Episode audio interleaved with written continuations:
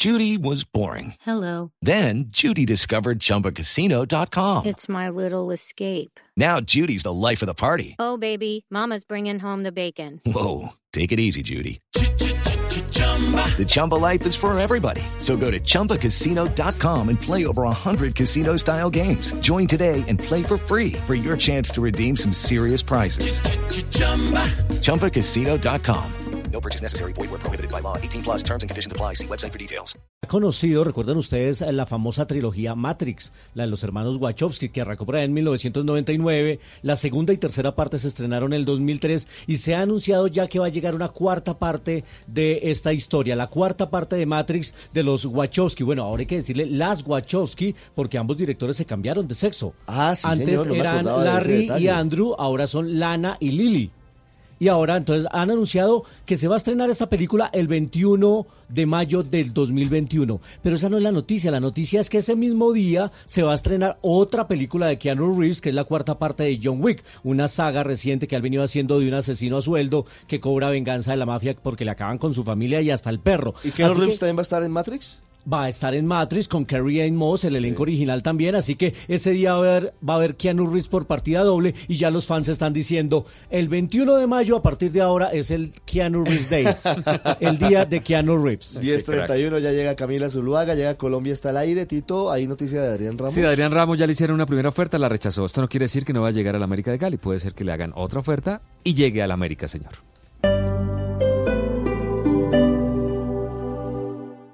En iShop, tú serás de los primeros en tener el Apple Watch Series 5. Llévatelo hoy hasta en 24 cuotas con 0% de interés desde 77,875 pesos. Aplican términos y condiciones. Conoce más en www.ishopcolombia.com.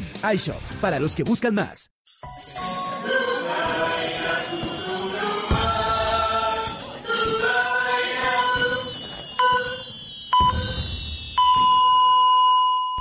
Piense bien dónde pasará Navidad. Nunca toque la pólvora. Nunca. Denuncia la línea 123, Alcaldía de Bogotá.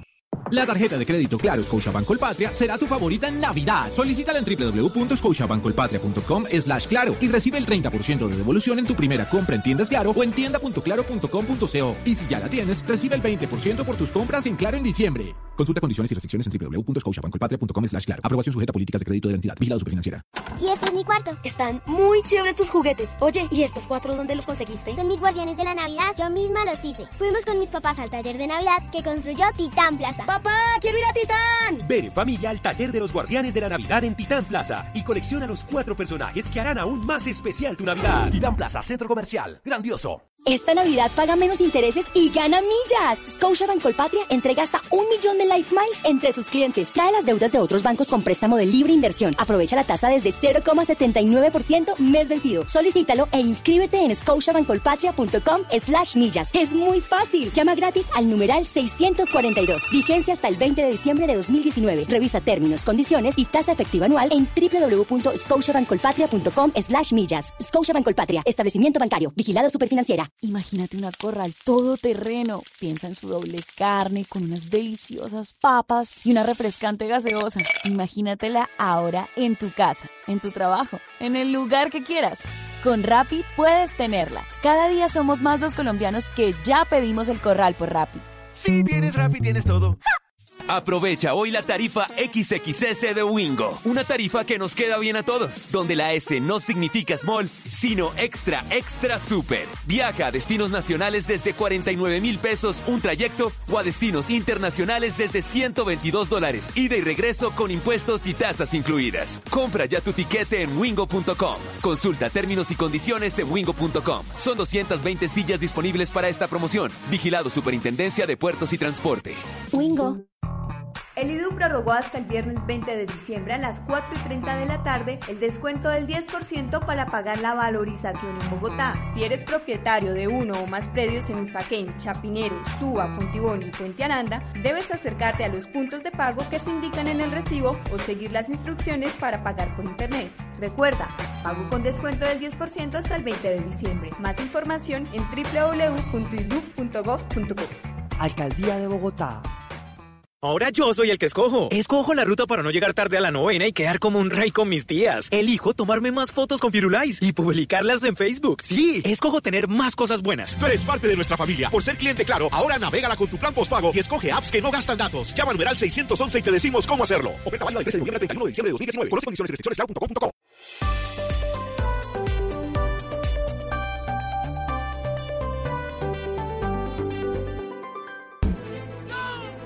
Desde este momento, Colombia está al aire. Mañanas Blue con Camila Zuluaga.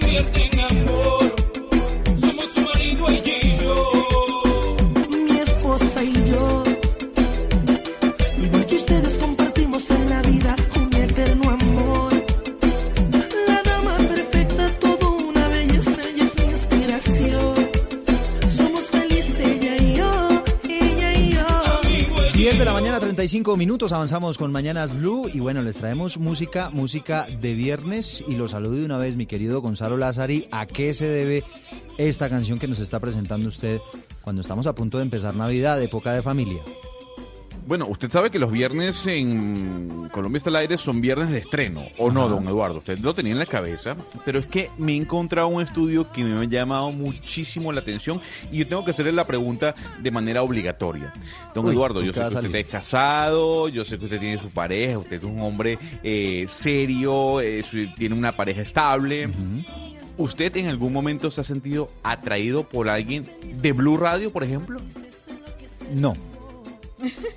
Pero ya va, ese no fue como muy pensativo, ¿no? Sea ¿Sí? ¿Le sincero. pareció? A mí me pareció muy contundente. Con- jamás ha sentido atraído por alguien del trabajo. No. Nunca. No. Nunca. Muy bien. Diana, la editora de este programa, que ya es madre, está casada, tiene dos hijos, pero sin duda alguna que tenía un largo recorrido eh, en los medios de comunicación y en diversos trabajos, le hago la Se asustó. pregunta. Aquí abrió los ojos, Usted-. ¿Usted ¿Cómo se ha sentido Gonzalo? Atraída? días, ¿no? Está- Muy bien, Yona Diana, muy bien. ¿Pero usted se ha sentido atraída por alguien del trabajo a lo largo de su vida? Eh, Ah, bueno, de su vida, ¿De mi es- vida? Ah, pues sí, de pronto Sí. sí. en algún momento de mi vida sí. En algún momento sí, en algún momento sí. ¿Y usted, Pero Gonzalo? Pero para que no pase, pues... No, pues eh, mi- la respuesta es obvia, ¿no? Sí, o sea, obviamente Sí. uno se siente atraído por alguien del trabajo porque siempre hay como un roce, ¿no? Siempre ahí está presente el roce del trabajo, de si nos tomamos algo, de si, de si nos salimos eh, después eh, los viernes a tomarnos una cerveza. Y lo interesante, don Eduardo, es que las fiestas corporativas de diciembre se prestan para sellar ese amor, ¿no? Ese amor como prohibido, ¿o no le parece? Sí, sí, sí. La verdad es que, y lo dicen algunos estudios, que efectivamente esas fiestas navideñas son peligrosas. De hecho, recuerdo en alguna oportunidad, lo contó al aire mm, nuestra querida colega Vanessa de la Torre, que a ella le tenían medio prohibido ir a ese tipo de eventos. No puede ser, pero ¿por qué? Pues por, para que no se preste para cosas.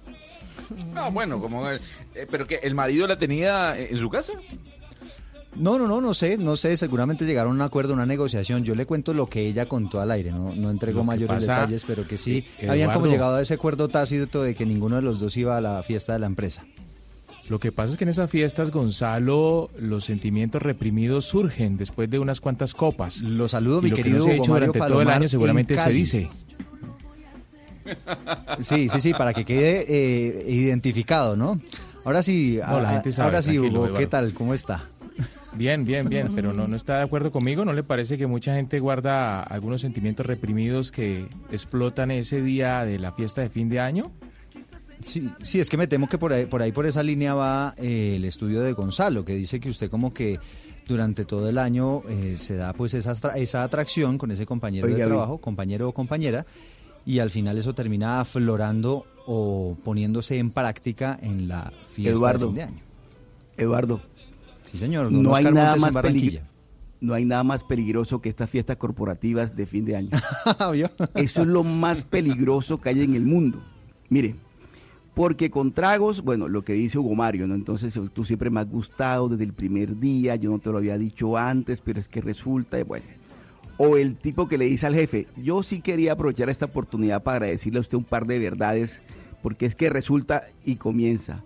Entonces, lo más peligroso que hay, Eduardo, Hugo Mario y Gonzalo, es, son estas fiestas corporativas de fin de año, porque ahí puede pasar cualquier cosa. Fiestas Así como se puede sellar la unión, se puede romper la unión que nunca se, de- que nunca se conoció. Oiga, yo quiero Sí. añadirle un elemento, fiesta corporativa con licor incluido, ¿no?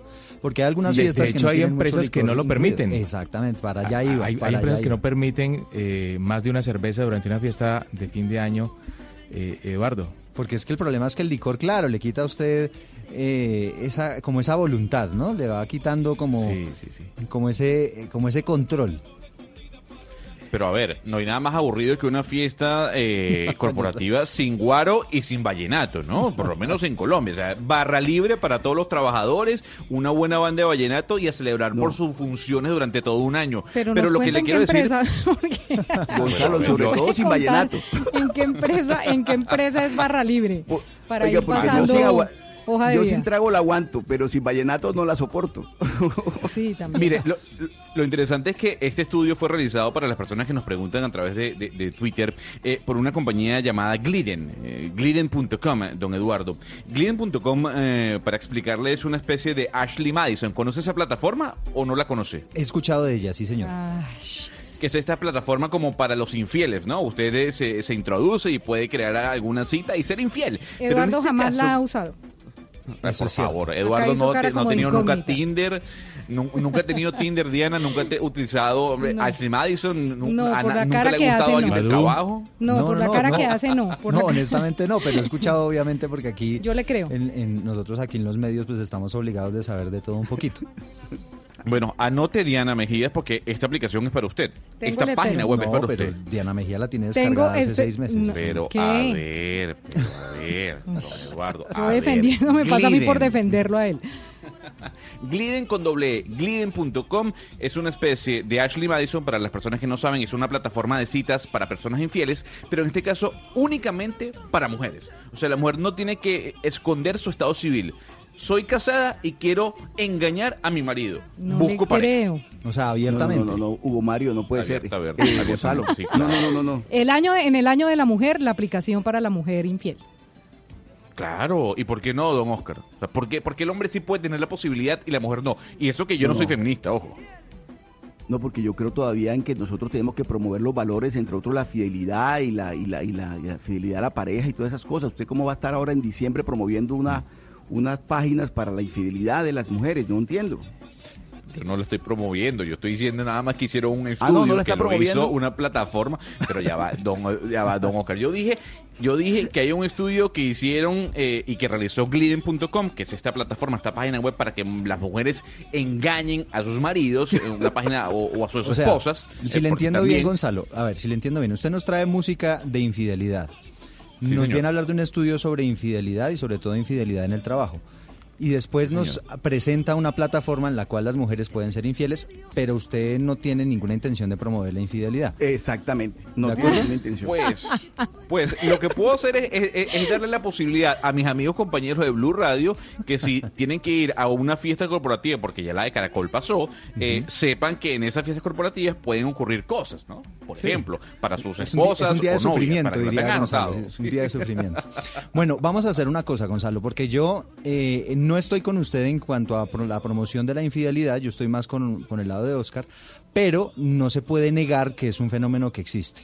Y en eso sí estoy de acuerdo con usted. Y por esa razón vamos a proponerles un tema bien interesante hoy en Mañanas Blue. ¿Qué opina si invitamos a los oyentes a que nos escriban? A ver cómo les ha ido con esas, eh, eh, con esas eh, fiestas de fin de año en las empresas. Nos mandan un mensaje de voz al siguiente teléfono, anótenlo. 316-415-7181. Lo voy a repetir porque yo sé que la gente anda por ahí en la calle embolatada. 316-415-7181. Y vamos a plantear la siguiente pregunta. Y ahora se las pregunto a ustedes también. ¿Usted ha conseguido pareja o ha buscado alguna aventura por internet?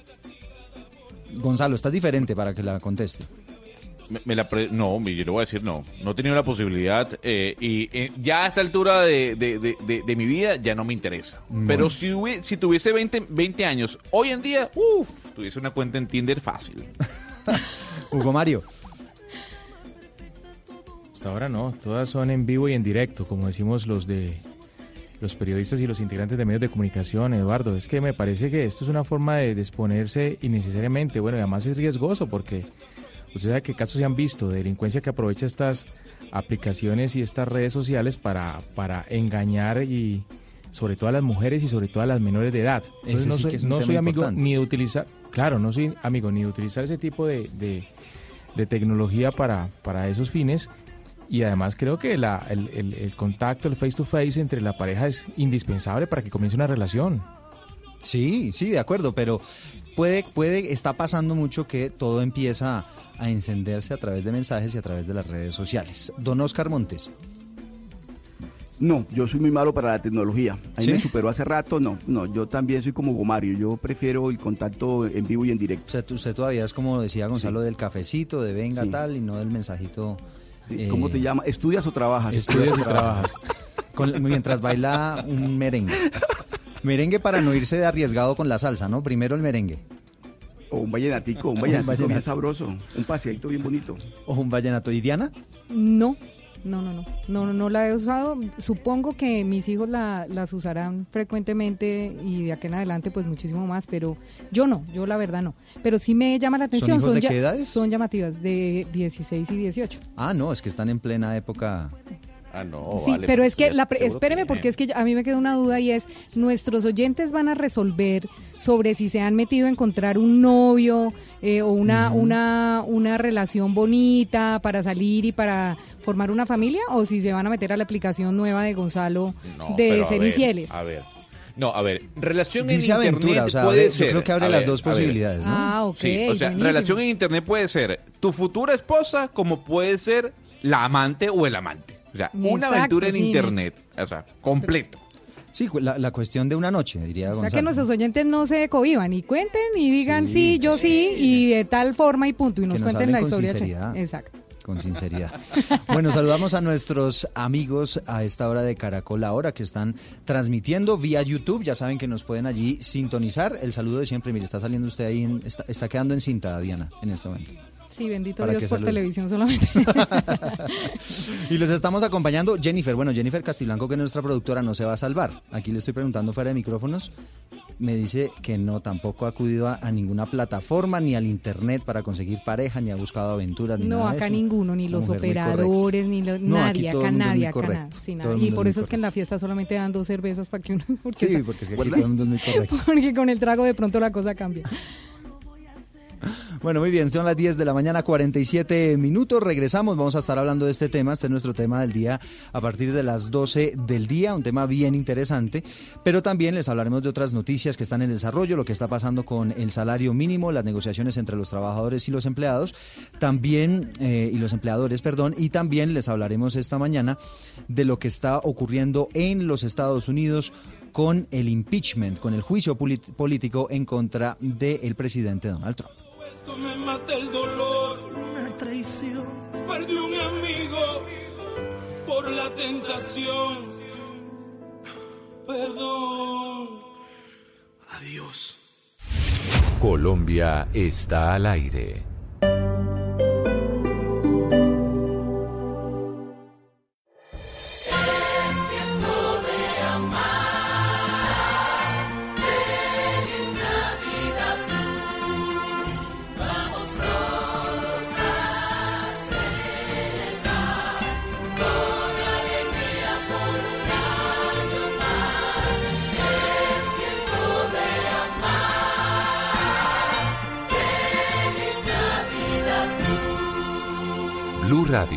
La nueva alternativa. Imagínate una corral todoterreno. Piensa en su doble carne con unas deliciosas papas y una refrescante gaseosa. Imagínatela ahora en tu casa, en tu trabajo, en el lugar que quieras.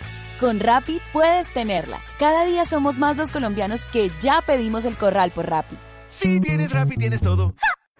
Nunca lo llamaron telefónicamente y le pidieron que confirme su número de tarjeta de crédito porque es información pública. Eso es puro cuento para hacerle fraude. Una campaña preventiva del sector financiero en Colombia. Las entidades financieras vigiladas por la Superintendencia Financiera de Colombia. Vamos, que ya viene el niño Dios y este 18 de diciembre le adelantamos el aguinaldo. Clásico español, Barcelona Real Madrid, en Blue Radio. No somos españoles, pero sí futboleros. Este 18 de diciembre, clásico, desde la 1 y 50 de la tarde, en Blue Radio y BlueRadio.com. Blue Radio, con los clásicos en diciembre. Blue Radio, la nueva alternativa. ¿Vives en Bogotá y aún no pagas la valorización? El Instituto de Desarrollo Urbano, IDU, amplió el plazo para pagar la valorización con 10% de descuento hasta el viernes 20 a las 4.30 de la tarde. Si eres propietario de predios en Usaquén, Chapinero, Suba, Puente Aranda, Engativá y Fontibón y te llegó un recibo a principio de este año, debes pagar la valorización. En el recibo se especifica el valor, puntos de pago y cómo puedes hacerlo por Internet. Con tu contribución, construiremos 16 obras viales de espacio público y ciclorrutas. Alcaldía de Bogotá. Blue Radio crece y se fortalece con sus emisoras afiliadas en Colombia. Radio Magdalena, 1420 AM en Santa Marta. Radio Panamericana, 1140 AM en Girardó. Radio Catatumbo, 1150 AM en Ocaña. Frecuencia F, 1370 AM en Cúcuta. La Caliente, 1330 AM en San Gil. Sonora Cimitarra, 96.7 FM en Santander. Blue Radio crece. Blue Radio y Blue Radio.com. La nueva alternativa. Los viernes, súbete al andén.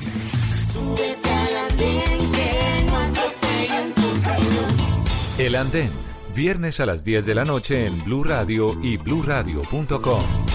La nueva alternativa.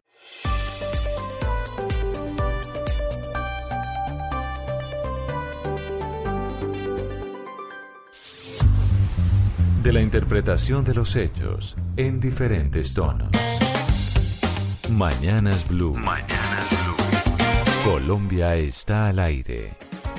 10.51, por esta época el país pendiente de lo que está pasando con las negociaciones entre los sindicatos y los empresarios para el aumento del salario mínimo del año entrante.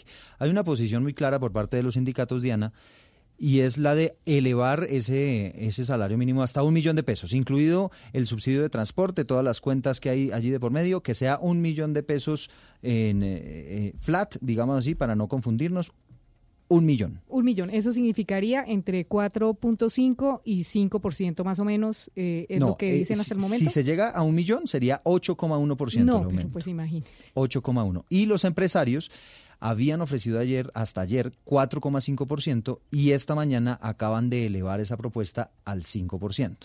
Eso nos deja en el escenario de que ya solamente los están separando 29 mil pesitos, ¿no? Diría nuestro querido sí. Pacheco. Exacto. Y esa es la razón por la cual hay mucha expectativa y también mucho optimismo frente a la posibilidad de que se pueda negociar un salario mínimo. Tuve una conversación bien interesante con una de nuestras colaboradoras aquí en Blue Radio y ella nos decía esta mañana, bueno, ¿y por qué es tan problemático ponerle un millón de pesos y ya? O sea, no discutir tanto, pues yo creo que los trabajadores se lo merecen y no sé qué. Y entonces yo le, dije, bueno, pero es que eso tiene unas implicaciones económicas, ¿no? Eso es importante porque eh, esto en materia laboral es, es bien interesante y por esa razón hemos invitado a Carlos Sepúlveda, que es decano de la Facultad de Economía de la Universidad del Rosario. Nos está acompañando como experto, como analista de todos estos asuntos. Y tal vez empiezo por ahí, doctor Sepúlveda, lo saludo y le pregunto por qué esa cifra del salario mínimo es tan importante y no simplemente se puede decretar cualquier cifra y, y no decretar, por ejemplo, algo muy alto por los impactos que podría tener eso en materia económica. Bueno, muy buenos días a todos. Un saludo muy especial a, la mesa de trabajo y a todos los, los oyentes.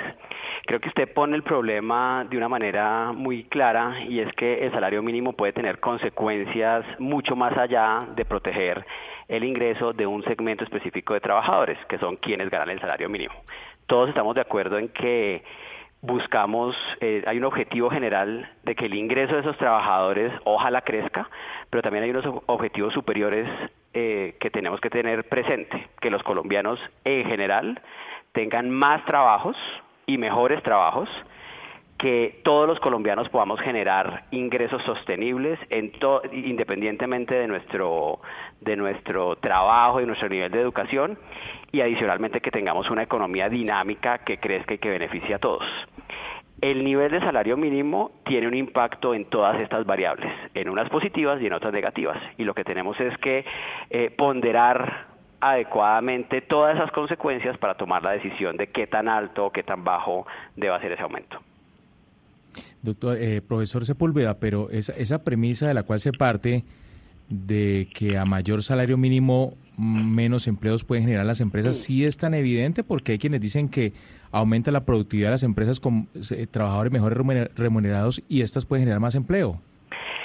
Eso depende del contexto en que se defina un salario mínimo. Cuando hay aumentos de salarios mínimos donde en, economías donde muy pocos trabajadores lo ganan, no tiene un impacto muy fuerte en el desempleo, por ejemplo. El problema que tenemos en Colombia es que muchos trabajadores, dos quintas partes de los, de los trabajadores ganan menos del salario mínimo. Cuando comparamos a Colombia con países de la OCDE, ya que estamos en este club nuevo, el salario mínimo con relación al salario mediano, es decir, quienes ganan menos, eh, la- eh, quien- el, el salario donde la mitad de trabajadores gana menos es prácticamente el mismo. Eh, y es el más alto de todo ese grupo.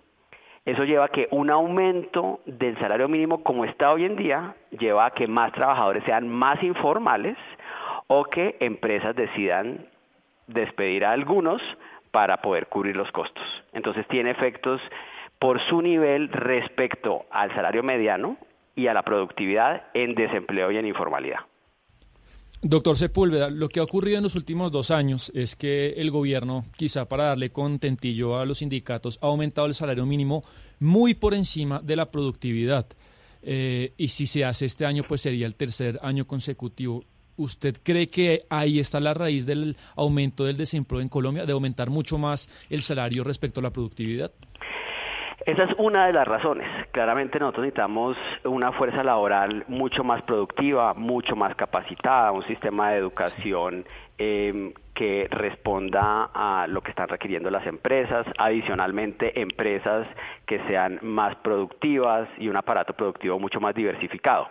Entonces, la consecuencia del desempleo no es solamente un salario mínimo alto o que esté en un nivel determinado, pero ya cuando, cuando, cuando lleva a, a generar esos aumentos por encima de la productividad, efectivamente empieza a tener un impacto directo en variables como el desempleo. Pero, doctor Sepúlveda, ¿no será que ese temor que existe en alguna parte del empresariado es infundado? Y le voy a decir por qué. Yo tengo amigos aquí en Barranquilla, empresarios, que ellos fijan el salario mínimo de sus empresas muy por encima del salario mínimo que, que establece al final el gobierno. Entonces, y no pasa nada, digo, se mejoran las condiciones laborales de sus empleados en sus empresas. Yo creo que es dependiendo de los contextos. Hay ciertos contextos donde y hay ciertas industrias donde es posible pagar más, eh, mucho más que el salario mínimo, pero hay unas, hay ciertas regiones y ciertas industrias que no lo logran. Entonces termina impactando la informalidad y el desempleo en esos sectores. Por darle algún ejemplo, seguramente el impacto de un salario mínimo en la ciudad de Bogotá es muy diferente de lo que sería en una ciudad como Quibdó o Río Hacha. Eh, entonces el hecho de que un empresario productivo, innovador y sólido pueda pagar más allá de, de ese salario mínimo no quiere decir que todas las empresas en el país lo hagan. Sí, profesor, cuando uno se pone a mirar, por ejemplo, cuando suben las cifras de la tasa eh, de la gasolina o estas cosas, uno dice, ¿por qué ahí sí se puede aplicar una fórmula en la que se dice, mire, el salario mínimo va a ser tal porque la fórmula es tal y es precisa y es una fórmula técnica y no una decisión como política? Porque uno ve que discusión todos los años es como más política que técnica. Entonces, ¿se puede para el salario mínimo usar una fórmula técnica que dé la cifra y punto cada año? Eso sería eh, pues un camino creo que complejo de llegar solamente a una fórmula que lo establezca porque precisamente depende de la interacción de muchas variables las consecuencias que tenga ese salario mínimo.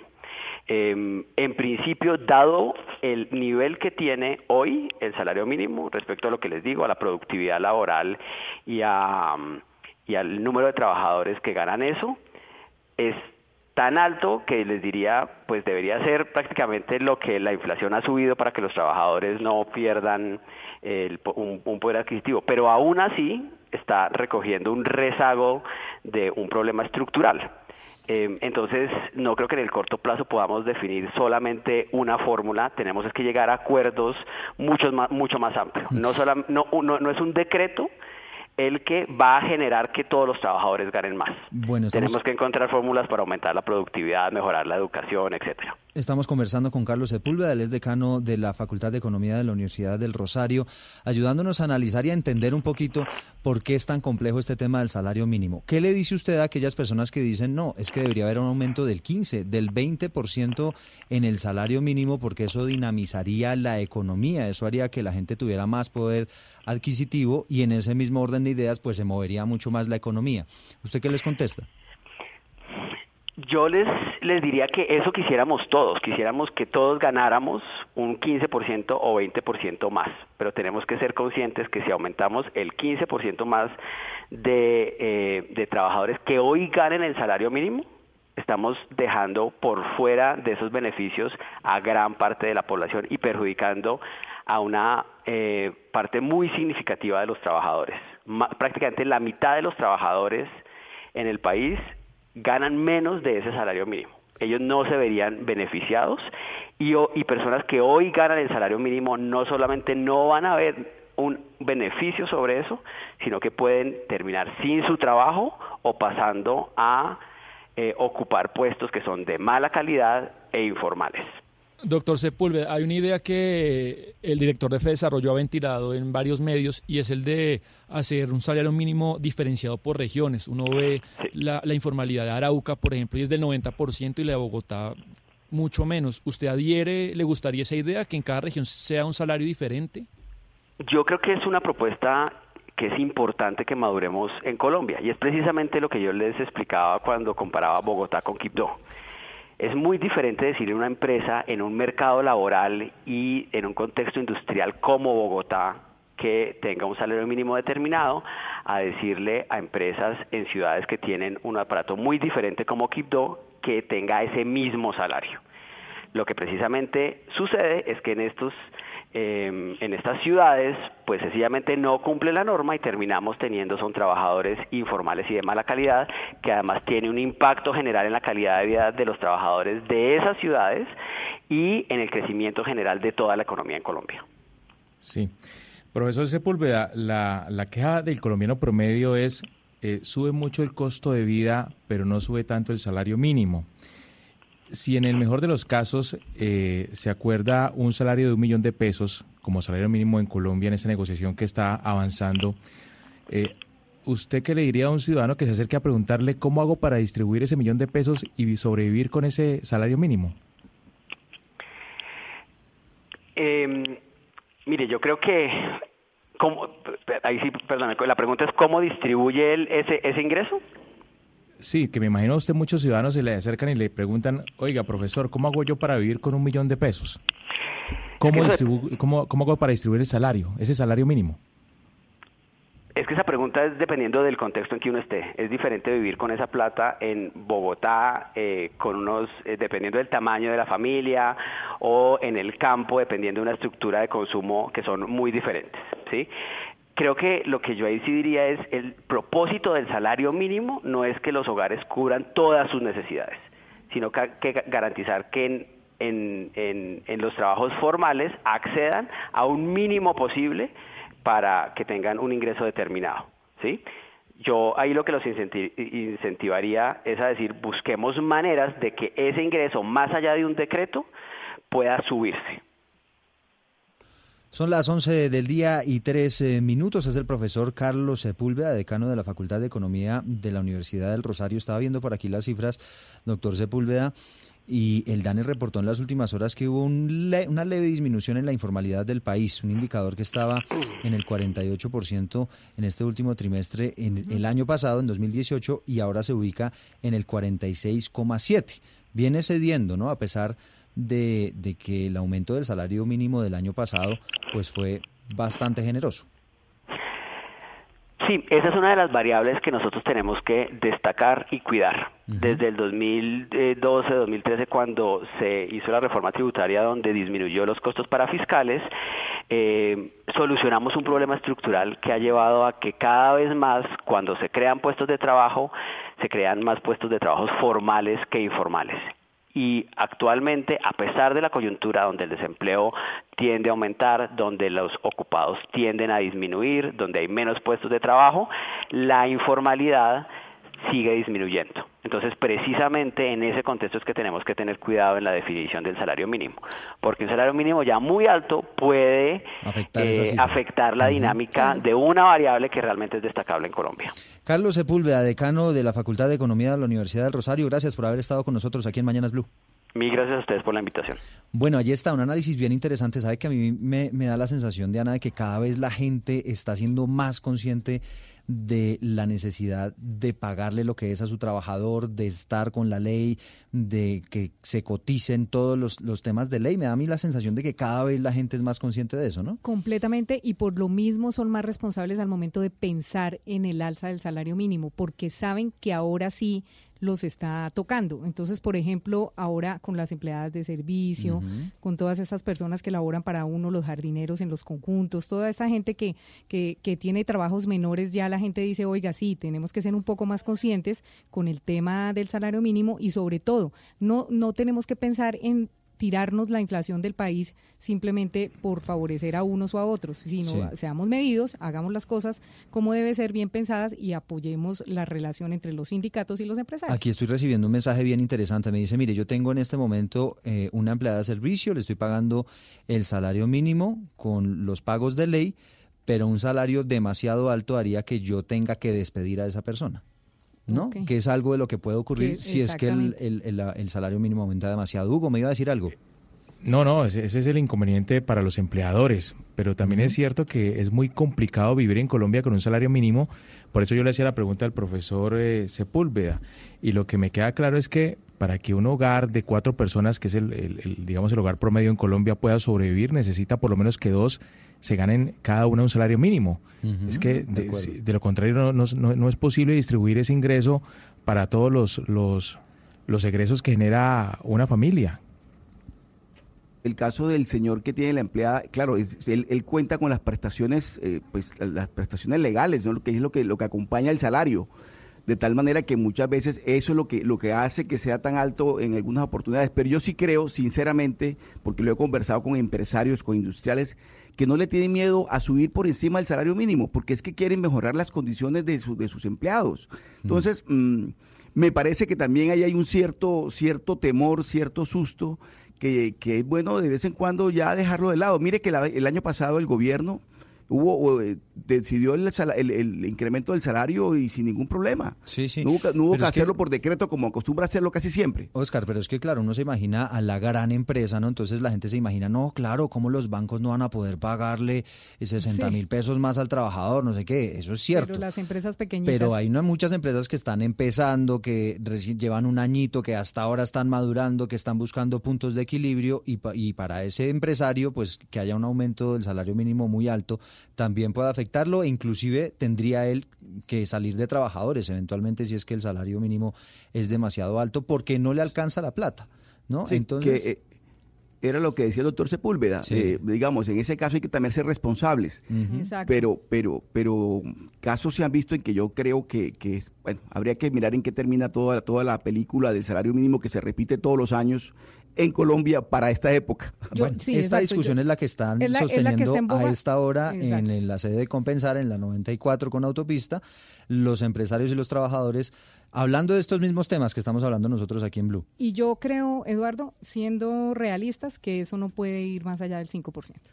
¿Usted cree que hasta ahí... Claro, Bueno, bien, bien, sí, exacto. Viendo los números, o sea, ellos tienen que ser conscientes de la inflación que tiene el país. eh, entonces déjeme a mí ser con la optimista, productividad. déjeme a mí ser optimista de que va a haber un acuerdo. Van a llegar a un acuerdo que puede estar un poquito por encima del 5%. Bueno, vamos a ver, entonces apostemos los dos. Vamos una a ver qué pasa. Tabla de quesos. Son las 11 de la mañana, 8 minutos. Regresamos en segundos.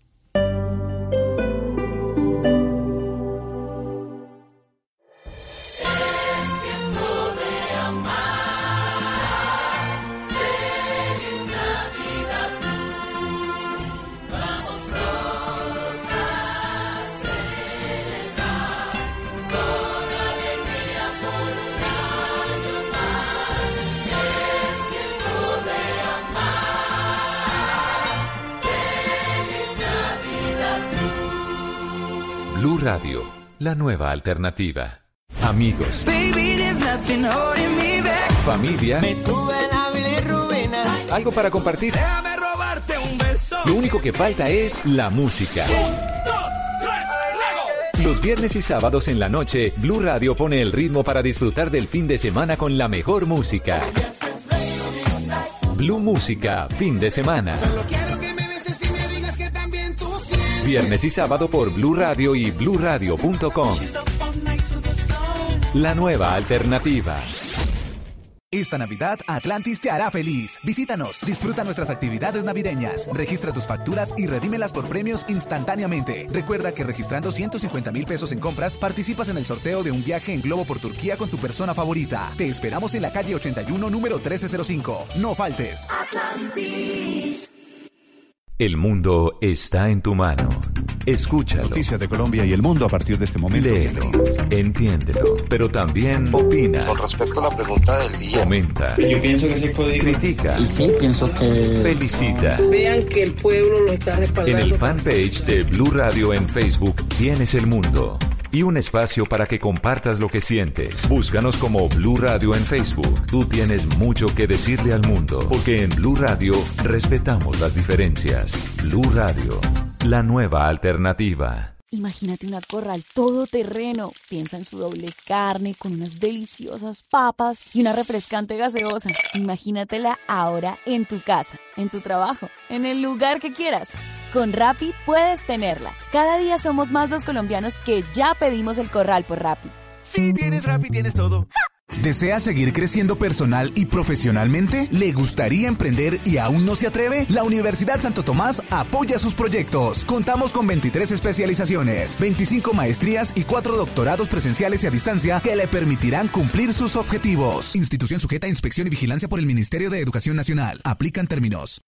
Las noticias de la mañana, el fin de semana, tienen nuevo formato. Termina la semana y está pasando atención Lo que está pasando en Colombia y en el mundo con música, personajes y opinión. Todos los sábados a las 6 de la mañana con Wilson Vaquero en Blue Radio y bluradio.com.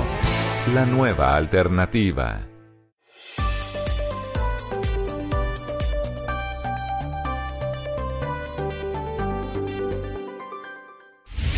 Colombia está al aire.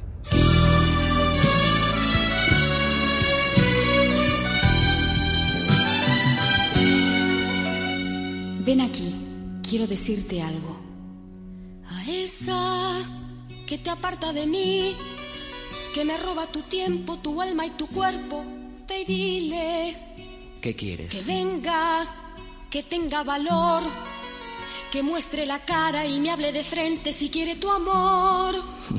¿Para qué? A esa que cuando está contigo va vestida de princesa. A esa que no te hace preguntas y siempre está 11 de la mañana, 12 dispuesta. minutos. Esto es de Pimpinela, ¿no, Gonzalo? Sí, del año 1992, eh, tal vez una de las canciones eh, más importantes en cuanto a infidelidad se refiere. A esa. De Pimpinela. Con ese A cariño, esa. además, do- don Eduardo, una canción de karaoke, ¿no? De, de karaoke, además de despecho. A las 3 de la mañana eh, en una posilga, ¿no? O en una cantina, cantando A, a usted, a usted le algo toca ebrio. punta de falsete, ¿no? Hacer esta canción. Uy, difícil, ¿no? Difícil. Pero ya con- después con- con uno con unos tragos ya se olvida de cualquier cosa, ¿no?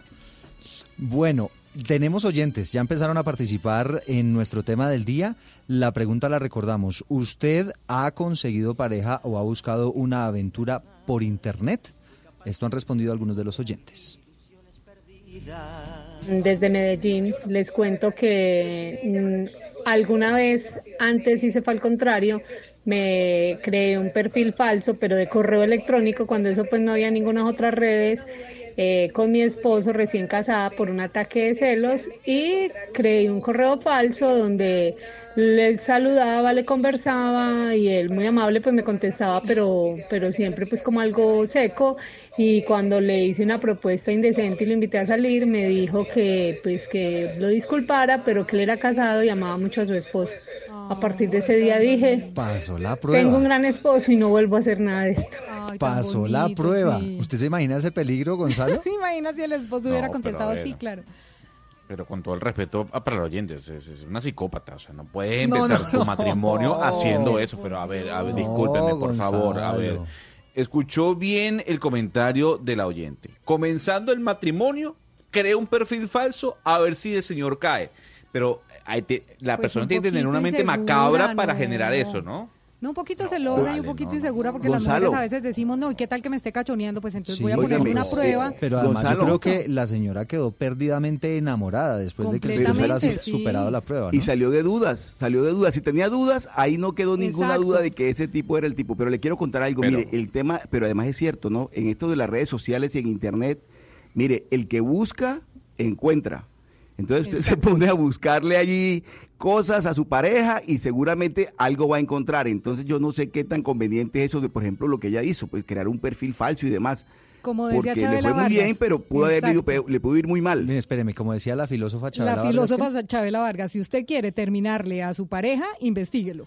Oiga, es que además para, para ser fiel, y yo en esto coincido con, con Oscar Montes, para ser fiel pues uno tenía- tiene que poner un poquito de su parte, ¿no? Uno no se puede ir dejando por la vida y entonces si a mí me llega una propuesta, pues entonces yo veo no si lo aprovecho, pues uno tiene que ser serio en sus cosas porque si no... Así es. ¿No? Bueno, escuchemos más oyentes. Buenos días. Eh, estoy totalmente en contra de la promoción de la infidelidad. Por Dios, promuevan algo con valores, con eh, principios, honestidad, eh, fidelidad. Estamos en la época de Navidad y promoviendo la infidelidad. Eh, no, les falta un poquito, les falta un poquito, yo diría que mucho. Por favor, Muchas- gracias, buen día. Muchísimas gracias por los comentarios. Ahí nos regañaron, Gonzalo. Que gracias, Gonzalo. Que gracias, Gonzalo. Pero mire que está al otro lado de la moneda, la otra cara de la moneda, que es Oscar Montes. Bueno, está bien. Y Diana Mejía. Ah, sí. Qué vergüenza, No. Qué vergüenza con, con Gonzalo Lázaro y, y este tipo de estudios. Pero yo le voy a traer otro estudio que, es muy Gonzalo, importante. Gonzalo no se le ocurrió un estudio mejor que, Y en que este, Navidad, pero que además, es bueno, época de familia, de, de querernos, de abrazarnos todos. Pero a ver, a ver, don Eduardo, yo le voy a hacer una pregunta sencilla. A ver. En el año 2019, para usted, en un porcentaje, porcentual- porcentualmente hablando, ¿cuánto es el porcentaje de parejas que se conocen a través de Internet? Año 2019. Año 2019. Yo creo que es muy alto. ¿En cuánto está la cifra? ¿Cuánto? Para no decir una cifra. ¿Cuál puede ser? 40%. Y Cuando se 40%. habla, sí, pero es importante decir esto. Cuando se habla de parejas, no, no, no significa que vaya a ser tu futura esposa. Puede ser tu novia, puede ser tu compañera de tragos, puede ser tu compañera en la cama, puede ser tu amiga. Eh, lo cierto del caso es que para este año, y según la Universidad de Stanford, el 40% de las parejas se conocen a través de Internet. Llámese Badoo, Tinder, Ashley Madison o cualquier plataforma que fomente ese encuentro cercano. Sí, muy impresionante, muy impresionante esa cifra. Y la verdad es que sí, la gente como que se desinhibe un poquito cuando está en internet, ¿no? Escribe cualquier cosa y no sé, pienso yo que de pronto es más fácil abordar para aquellas personas que son tímidas, más fácil abordar a la gente a través de internet. Escuchemos este último oyente. Muy buenas, eh, gente de Mesa Blue. Eh, para contestar a la pregunta del día, y que se he usado plataformas, sí las he usado, pero no he tenido mucha suerte. Eh, pues por lo que, no sé, la gente todavía, eh, la mayoría de la gente todavía sigue siendo mojigata. Pero sí he tenido la oportunidad de ir a fiestas corporativas, eh, de invitado y todo eso, y sí, se ha, se ha dado bastante la oportunidad para para que ellas pongan los cachos. Yo no, porque yo siempre les he dicho que soy soltero, entonces siempre Entonces se con uno. Sí, sí, sí. Bueno, ahí este está con usted, Gonzalo, ¿no? Entonces, ahí, ahí están divididas las opiniones y lo que yo les planteaba no es que queramos promover ni nada por el estilo este tema de la, de la infidelidad, pero sí estamos analizando realidades y en eso coincido con usted, Gonzalo, de que son cosas que están pasando y, de las cuales hay que hablar. Sí, es así, Eduardo, y hay que, hay que decir eh, que la pregunta es muy clara, ¿no? ¿Usted ha conseguido pareja o buscado una aventura por internet? Repetimos y hay que dejarlo claro también, don Eduardo. Buscar pareja en internet puede ser desde la amante per se como hasta su futura esposa o novia, ¿no? Hay de todo para todos. 11 de la mañana, 19 minutos. La pregunta, ¿usted ha conseguido pareja o ha buscado una aventura por internet? Nos puede enviar un, mensa- un mensaje de voz a través de nuestro teléfono 316-415-7181. Y estoy muy orgulloso de presentarle un personaje que tenemos en la línea, Diana. ¿Usted es hincha de qué equipo? Usted es de Millonarios, ¿no? No, de ninguno. De la selección. Colombia. Aquí en este programa somos mayoritariamente de millonarios, exceptuando por supuesto lo de Hugo Mario Palomar, lo del doctor Oscar Montes, Gonzalo Lázari, que no le gusta mucho los equipos colombianos, ¿no? No, Yo soy más de cricket y de béisbol. De cricket. Cricket y béisbol. Pues tengo en la línea a Willington Ortiz. Es una gloria, sin lugar a dudas, del fútbol colombiano.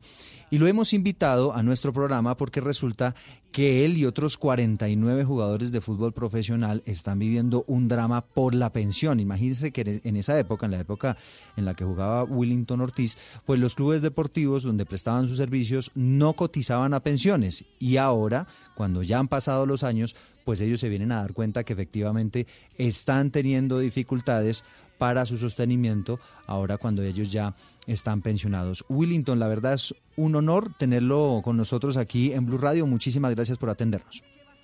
Gracias, un saludo para ti y un saludo para todas las personas que nos están escuchando. Bueno, Willington, cuéntenos qué es lo que está pasando, porque claro, usted nos hace caer en cuenta de una, de una problemática bien compleja y que se viene a destapar ahorita en este 2019 y tiene que ver con eso, con las cotizaciones a la pensión, porque muchos equipos hoy en día pues están mucho más organizados, pero en esa época, Willington, pues la cosa era mucho más informal y ahora se vienen a dar cuenta ustedes que no estaban cotizando para la pensión. A ver, sí, mire, lo que sucede es que eh, los jugadores de fútbol eh, nos venimos a dar cuenta cuando cumplimos ya la edad más o menos de pensionarse. Entonces uno averigua por sus semanas cotizadas y resulta que cuando va a ver la semana cotizada se da cuenta que los clubes donde uno eh, estuvo eh, trabajando durante unos 15 o 10 o 20 años, estos clubes no han cotizado no han pagado la seguridad social y entonces no tiene las semanas. Entonces cuando uno se da cuenta, no tiene la semana eh, que supuestamente uno cree que la debía de tener. Y entonces es el problema y la dificultad. Pero, pero en ese momento, cuando ustedes estaban trabajando para esos clubes, eh, nunca firmaron o firmaron algún contrato y recibían algún desprendible donde decía que se iban eh, eh, a hacer descuentos para pensión y para salud, o eso no existió, o eran contratos de prestación de servicios. ¿Cómo funcionaba para que se vengan a dar cuenta ahora y no en ese Sí. momento? A ver, eh, en esa época los contratos eran a término indefinido o a, un, a término de un año. Mm, eh, Y entonces, cuando uno firmaba un contrato, pues de ley está que, que, que el empleador le tiene que pagar al trabajador la seguridad social. Pero entonces, eh, uno cada año, cuando, cuando hace el contrato o cuando termina el contrato, no va, no averigua y no pregunta si pagaron la seguridad social o no. Uno, eh, lo, que, lo que sucedió, o lo digo en mi caso, es que cuando uno ya está para cumplir los 62 años, entonces va a averiguar para pensionarse y se da cuenta que le hacen falta determinadas semanas o cantidades de semanas que no se han pagado la seguridad social. Sí, pero, pa- pero para esa época, Willington, para esa época les hacían los descuentos de salud y pensión dentro de su bono, dentro de su salario mensual. O O sea, sea, aparecía en el ustedes recibito, sí. aparecía en el recibo que les estaban descontando y esos aportes no fueron consignados. Claro, eso les- es de ley, eso es de ley, eso es de ley que le, que le tienen que, o sea, o sea, le descuentan a uno, o, o como es, o sea, que el empleador paga una parte y el empleado paga otra parte para la seguridad social. Claro, pero en este Y- caso a ustedes les descontaron. O sea, por ley a ustedes les descontaron claro, y por eso ustedes claro, estaban le- tranquilos. Claro, por ahí le descuentan, entonces uno, uno se, o sea, no tienen la, la, la, la precaución de ir a preguntar cómo están su semana. Entonces, e- ese es el consejo ahora que se les da a todas las, las personas eh, que, que- que están laborando, que tienen que ir cada, cada, cada año que termina su contrato averiguar cómo está su condición eh, de seguridad social, si la pagan o no la pagan. Willington, ¿cuántos futbo- exfutbolistas como usted están en esta condición? Yo me imagino que son más de que más de 49, porque es que digamos, usted fue futbolista profesional en la década del 70, del los 80, 80. parte del 90 también. Entonces, como usted, hay muchos futbolistas en Colombia que están desprotegidos, o sea, en estas condiciones como las suyas. Además, porque usted también fue congresista, me imagino que usted conoció un poquito de esa parte legislativa que tiene que ver con los, con los futbolistas y con los deportistas colombianos. ¿Cuántos ex compañeros suyos de los equipos profesionales colombianos están en esta situación que usted conozca? Mire, es una cantidad grande, es como unos 50, como unas 50 personas que están en esas condiciones, que eh, llegaron a la, a, la edad de pensionarse y van a, a preguntar y resulta que los clubes no han pagado la seguridad social y le hacen falta la semana. Entonces, es un, es un grupo de, de- de personas ya adultas, eh, grande, que, que está en estas condiciones. Sí, Willington, ¿de qué, ¿de qué clubes estamos hablando? Eh, ¿Usted tiene la manera de identificarlos? ¿Sabe quiénes fueron los que...? No, yo hablo de los clubes donde yo trabajé, en este caso sería Millonario, Cali y América. Los demás jugadores son en los clubes donde ellos participaron. Sí. Y esos son no solamente estos tres, Pero tres, le pasó- perdón, estos tres clubes, sino- Willington, ¿pero le Dime. pasó en los tres clubes? Es decir, en Millonarios, claro, en Santa Fe, en tengo la Deportivo Cali. dificultad en los tres clubes, claro. Millonarios, Cali y América. Sí. Claro, en los tres clubes. Y en estos tres clubes, eh, ¿tiene usted que no, no, no cotizaron entonces nunca esas semanas, no informaron? ¿Qué le han dicho los clubes a usted? No, mire, eh, vamos, Millonario me dice que no, que ahora ellos no tienen, que, que cambiaron de razón social, que ya vendieron y que se llaman azul y blanco, que ahora no se llaman millonarios, sino que se llaman azul y blan- y blanco. Entonces, que a ellos no son responsables, que sino que los responsables son los anteriores eh, dirigentes del club que se llamaba Millonario. Pero entonces yo les dije a ellos que se llaman Millonario públicamente y azul y blanco se llaman en privado porque todo el mundo conoce a Claro. Millonario como Millonario cuando va a jugar. Claro. Willington, pero hay un antecedente. Yo creo que usted se enteró, eh, esto fue en enero pasado, la Corte Suprema falló a favor de, de Miguel Escobar, Miguelito Escobar, el, el, el zaguero central del Deportivo Cali en la década de los, de los 70, 80.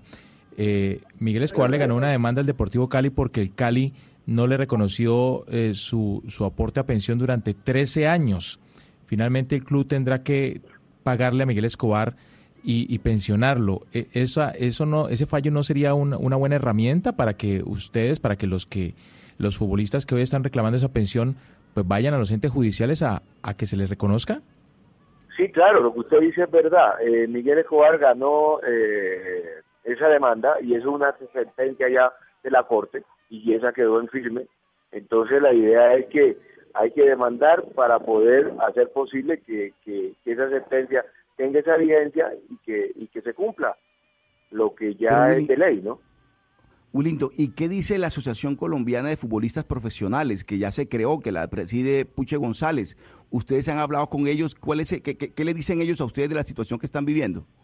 A ver, sí, yo he hablado con el Puche, pero el Puche, eh, esa asociación es de los jugadores activos, no son de jugadores, es jugadores, no. Nosotros en este caso ya somos es jugadores, no, no estamos activos. Entonces ellos más que todo están prestándole eh, el servicio y todo a los jugadores activos, a los jugadores que ya pasamos eh, esa etapa, no, no, no tenemos eh, ese respaldo. Pero están totalmente desprotegidos, Willington. Y cuéntenos, háblenos un poquito de, de las acciones legales. ¿Ya, ¿Ya interpuso usted alguna acción legal? Pues sí, hay una acción legal contra contra los tres clubes, en el caso mío personal. Los demás, cada uno pues hará su, su, su demanda respectiva al club al cual pues no le han pagado su, seguridad social. Entonces yo estoy en, en ese proceso. Willington, ¿y, usted sabe qué dice la DIMAYOR al respecto? Porque la DIMAYOR es la entidad que, digamos, regula a los clubes eh, de, de fútbol en Colombia. Sí, por supuesto, sí, la DIMAYOR, sí, pero la DIMAYOR lo que hace es eh, darle a uno eh, un certificado que donde diga que, que sí eh, estuvo en estos clubes durante determinados años y le da esto, pero pero más de ahí ellos no hacen más nada, sino que los clubes son los responsables y los que tienen que eh, eh, responder por esto, ¿no? 11 de la mañana, 28 minutos. Pues eh, Willington, un placer saludarlo. Lamentablemente que lamentamos pues que estas sean las circunstancias en las cuales lo estamos saludando. ¿En qué anda ahora Willington? Eh, ando, tengo que seguir trabajando y tengo un restaurante de comida de mar, o sea, una de comida tumaqueña, lo tenemos aquí en la calle. Hagamos la cuña, ¿dónde 120. es? Eso queda aquí en la 127D, número 5408. ¿Y cómo se llama? Es- Esto se llama el Rincón del Viejo Willy. Aquí Mm. estamos para comida de mar riquísima. Estamos para atenderlos a todos y los que quieren hablar de fútbol y recordar un poquito el pasado Ah, pero usted almuerza con uno también. O sea, si uno va a almorzar, Por- usted se sienta con uno ahí a echar carreta. supuesto. Lo, lo, lo atiendo, me siento, hablo con usted y no hay ningún problema. Me tomo aquí un, un café y ya. Pero mire, Willington, eh, eh, volviendo a la denuncia, lo que sí le tenemos que decir es que nosotros sí nos vamos a, le vamos a hacer seguimiento al tema y la próxima semana eh, vamos a ponernos en comunicación con, con la DIMAYOR para que nos cuente el tema de los clubes y con el ministerio para ver qué, qué puede decirnos ¿Qué acerca de este hay? tema Claro. y qué soluciones Pero hay. el Ministerio de Trabajo, ¿o cuál? En el Ministerio de Trabajo, sí, señor. Y venga, Willington, y un consejo, de pronto que se agrupen ustedes por clubes y las demandas las hagan grupales, que son más fortalecidas y de pronto llaman más la atención de los jueces al momento de fallar. Entonces, sería, sería como un consejo que le damos por ahora, porque ahorita lo único que hay que hacer, si los clubes no están respondiendo, es demandar.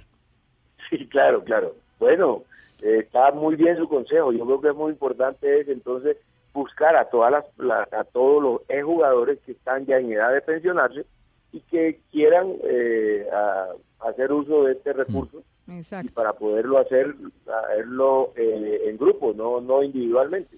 Willington Ortiz, pues me parece un sueño estar hablando con usted, Willington. La verdad, me encanta saludarlo. Eh, una de las glorias del fútbol colombiano y lamentamos pues que esté en esta situación junto a otros 49 jugadores exfutbolistas que le dieron muchas alegrías a nuestro país. Gracias, Willy.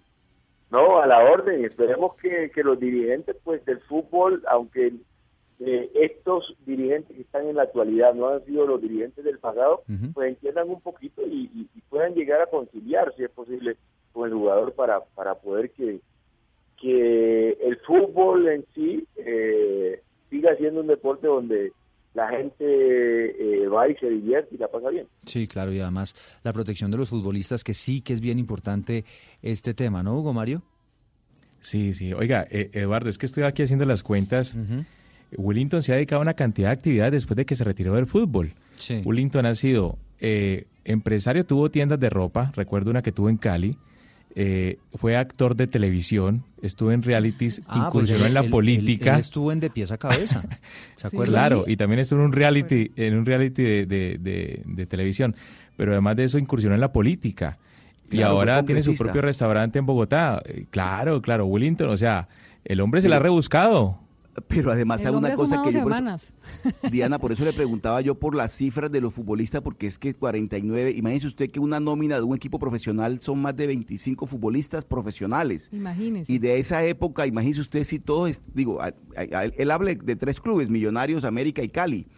Eh, yo no sé en qué condiciones estaban los demás equipos que no eran tan grandes como estos tres, porque estamos hablando de tres equipos que han sido históricamente muy grandes. Yo creo que el problema de todos los equipos, Oscar. ¿Cómo sería la situación de los otros equipos? O sea, me parece que la cifra eh, de los 49 por ahí pasó. Y no, y no solo eso, Oscar, Yo- sino la cifra, la, la, la, la- lo que nos cuenta Eli es que los descuentos sí se los hacían. O sea, esto es de lo más ilegal que uno puede oír, porque una cosa es que no les hayan pagado en algún momento, no les hayan cotizado a pensión, pero pues que tampoco les hayan con- eh, eh, descontado de sus salarios. Pero el problema Pero es que sí hubo descuentos, sí se le descontó y dónde está esa plata, es la pregunta. Yo creo que se le va a ir mal a esos clubes el tema como sucedió en el nuevo siglo. Con- Oiga, con pero ¿sabe que las cuentas de los futbolistas sí tienen que ser muy diferentes? Porque es que, mire, un futbolista profesional hoy en día en Colombia es un tipo que gana bien, ¿no?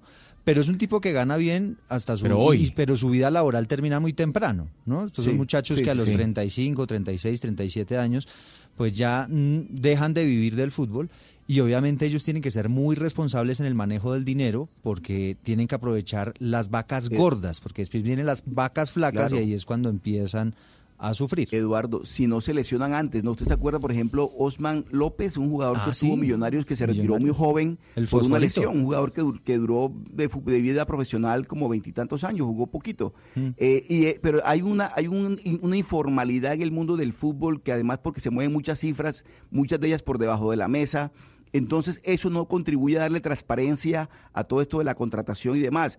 Yo sí creo que la Asociación Colombiana de Futbolistas Profesionales, que si bien es cierto, solo se ocupa de los que están activos, debería por lo menos asesorarlos legalmente a todos estos exfutbolistas para ver cómo les ayudan. Sí, exactamente, exactamente, al menos una asesoría. Pongámonos en eso, eh, Diana. ¿le Nos vamos a poner en sí, eso. pues pero averigüemos a ver qué va a pasar con todas estas mirar, sí, personas que están, que están con estos problemas, porque la verdad es que eh, muy desagradecido el país en general, nosotros con todas estas personas que nos dieron tantas alegrías, tantas glorias y ahora... Son glorias. Exactamente. Exacto, Y, es que la pues, esta asesoría se las puede brindar el mismo eh, Ministerio de Trabajo, pues para eso están también. Allá hay una oficina de tema laboral que le dice a uno exactamente cuánto es que debe pagar, exactamente cómo es que debe pagar, pues a ellos también que le diga qué debe hacer cada uno en, el, en este caso que no les consignaron. 11 de la mañana, 34 minutos, una pausa, ya regresamos. Es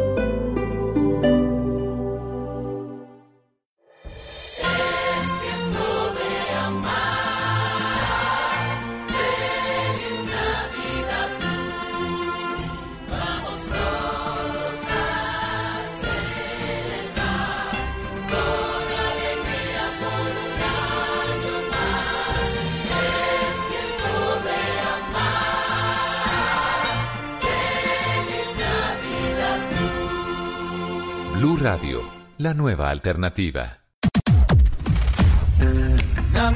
365 días de historias únicas a su oído. Debatimos sobre lo bueno y lo malo de los vapeadores, un negocio para vender humo. tanto con los usuarios como las tiendas que hacen parte de la asociación, que se eh, no se venda ningún producto de vapeo a menores de edad. Nos metimos en las entrañas del proyecto de Hidroituango para conocer sus afectaciones ambientales. Pero los técnicos desde un principio tenemos claro que el proyecto como tal representa una gran amenaza. Y fuimos testigos de la decisión de la justicia de dejar libre a Jesús Santrich, su posesión como congresista y su decisión de volver a la guerrilla. Bueno, con este fiscal general de la Nación, este Humberto Martínez, espera cualquier cosa, ¿no? Eh, ya hizo un montaje contra Santrich. Un año de Mañanas Blue 1030. Colombia está al aire.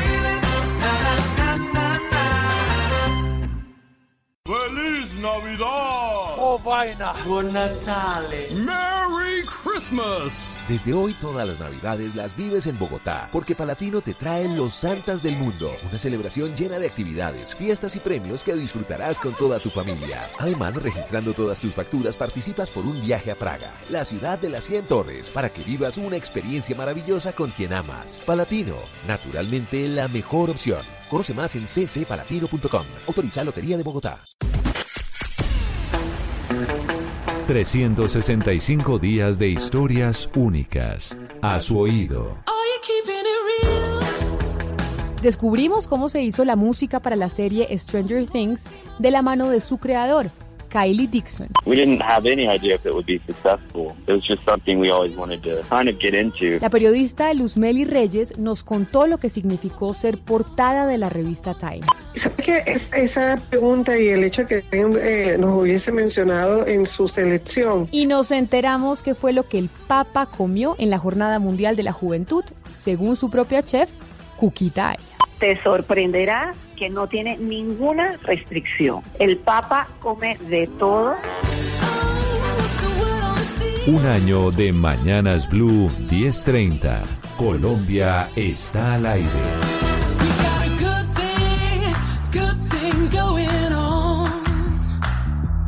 Imagínate una corral todoterreno. Piensa en su doble carne con unas deliciosas papas y una refrescante gaseosa. Imagínatela ahora en tu casa, en tu trabajo, en el lugar que quieras.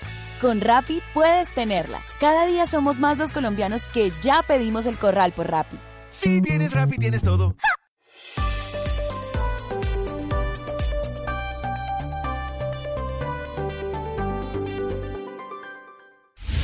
Colombia está al aire.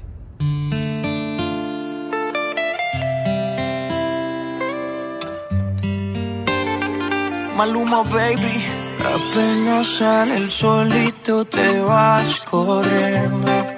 Sé que pensarás que esto me está doliendo. Yo no estoy pensando en lo que estás haciendo. Si somos ajenos y así nos queremos. Mm, Si conmigo te quedas Estamos felices o con otro música, mi querido Gonzalo, ¿no? Sí, o sea, es una canción que ahí sí, eh, Diana, el madrazo no va en contra de Gonzalo Lázari, ¿no? Sino en contra de Maluma, que aquí lo que fomenta es, bueno, todos con todos, pues. Todos con No, y todos. que no pase que no pase absolutamente nada. y a todo el aquí mundo le están gusta esa canción, saludando. fieles e infieles. Sí, aquí siguen saludando a Gonzalo que el promotor de la infidelidad, yo no sé. Eso está ganando la fama. No, pero a ver, yo estoy seguro que hay muchas personas eh, eh, que nos están escuchando que han encontrado pareja en internet y que tal vez han sido fieles también a través de plataformas, pero usted tiene que darle el beneficio de la duda que no toda la persona o no todos los oyentes que nos escuchan eh, buscan en internet a una persona para ser el amante de otra. No sé si me explico. ¿Usted cree que quien busca en internet es para ser amante o para, para, para encontrar una esposa o novia, don Eduardo? Eh, pues no, depende si la persona está con una pareja estable o no. Sí, depende Pero de a la ver, necesidad. pero hasta cua- pero claro, pero hasta cuándo una respuesta política, o sea, dígame, sí, Gonzalo, yo creo que la gente se mete en internet a montarle cacho a su pareja. ¿Usted Ah, cree que eso es así? Ah, no, yo sí creo que lo hacen y muy seguido. mucho, mucho, mucho, mucho. Habrá gente que lo hace, de acuerdo. ¿Por qué Gonzalo, cree que mire, después le- de la aplicación de hombres crean la de mujeres? Porque se necesita. Gonzalo, le voy a ayudar para que se dé cuenta usted, mire, no siempre se trata de infidelidades por internet. Hay una película que se llama ¿Tienes un email? que es una película que es una película que habla de eso, cómo se conoce una pareja a través de correos, a través del email, con Tom Hanks. Esa película, por ejemplo, es un clásico que a todo el mundo le gustó. A mí particularmente me gustó mucho. Y es una película que se refiere a lo que usted está to- tocando hoy, o sea, el tema de las parejas que se conocen por internet. El tema, el tema de la conspiración. A propósito, escucharon esta semana a Marta Lucía Ramírez, a la señora vicepresidenta de Colombia, que en el aniversario de la Policía Fiscal y Aduanera dijo que hay una conspiración o que por lo menos el gobierno ruso está promoviendo todas estas manifestaciones en Colombia. Pues a propósito de la teoría de la conspiración, don Sebastián Nora nos preparó el siguiente informe.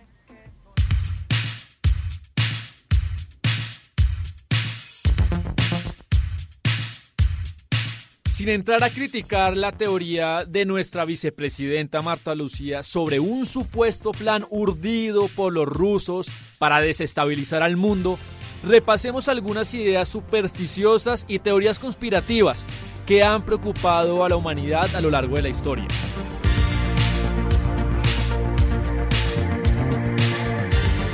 Desde hace muchos siglos se murmulla que Sócrates, el genial filósofo griego, en realidad no existió, sino fue un personaje ficticio creado por Platón para darle vida a ideas que él no quería que saliera de su propia pluma. En 2007, unos intelectuales ingleses publicaron un documental llamado La duda razonable, en el que sugieren que Shakespeare no escribió ni una sola letra a lo largo de su vida y que él se limitaba a firmar las obras escritas por algún poeta anónimo. Roger, you're a go to go to continue power descent. You're a go to continue power descent. La carrera por el espacio fue uno de los capítulos claves en la Guerra Fría. Y pues ante la victoria apabullante de los Estados Unidos, muchos han salido a decir que el hombre jamás llegó a la Luna, sino que todo fue diseñado y montado en estudios de grabación, en estudios de televisión y que la NASA sencillamente nos engañó. También existe la teoría del Club Bilderberg, un club de políticos, empresarios, expertos en finanzas, representantes del mundo académico y de medios de comunicación que se reúnen una vez al año para decidir y controlar cómo se gobierna todo el mundo.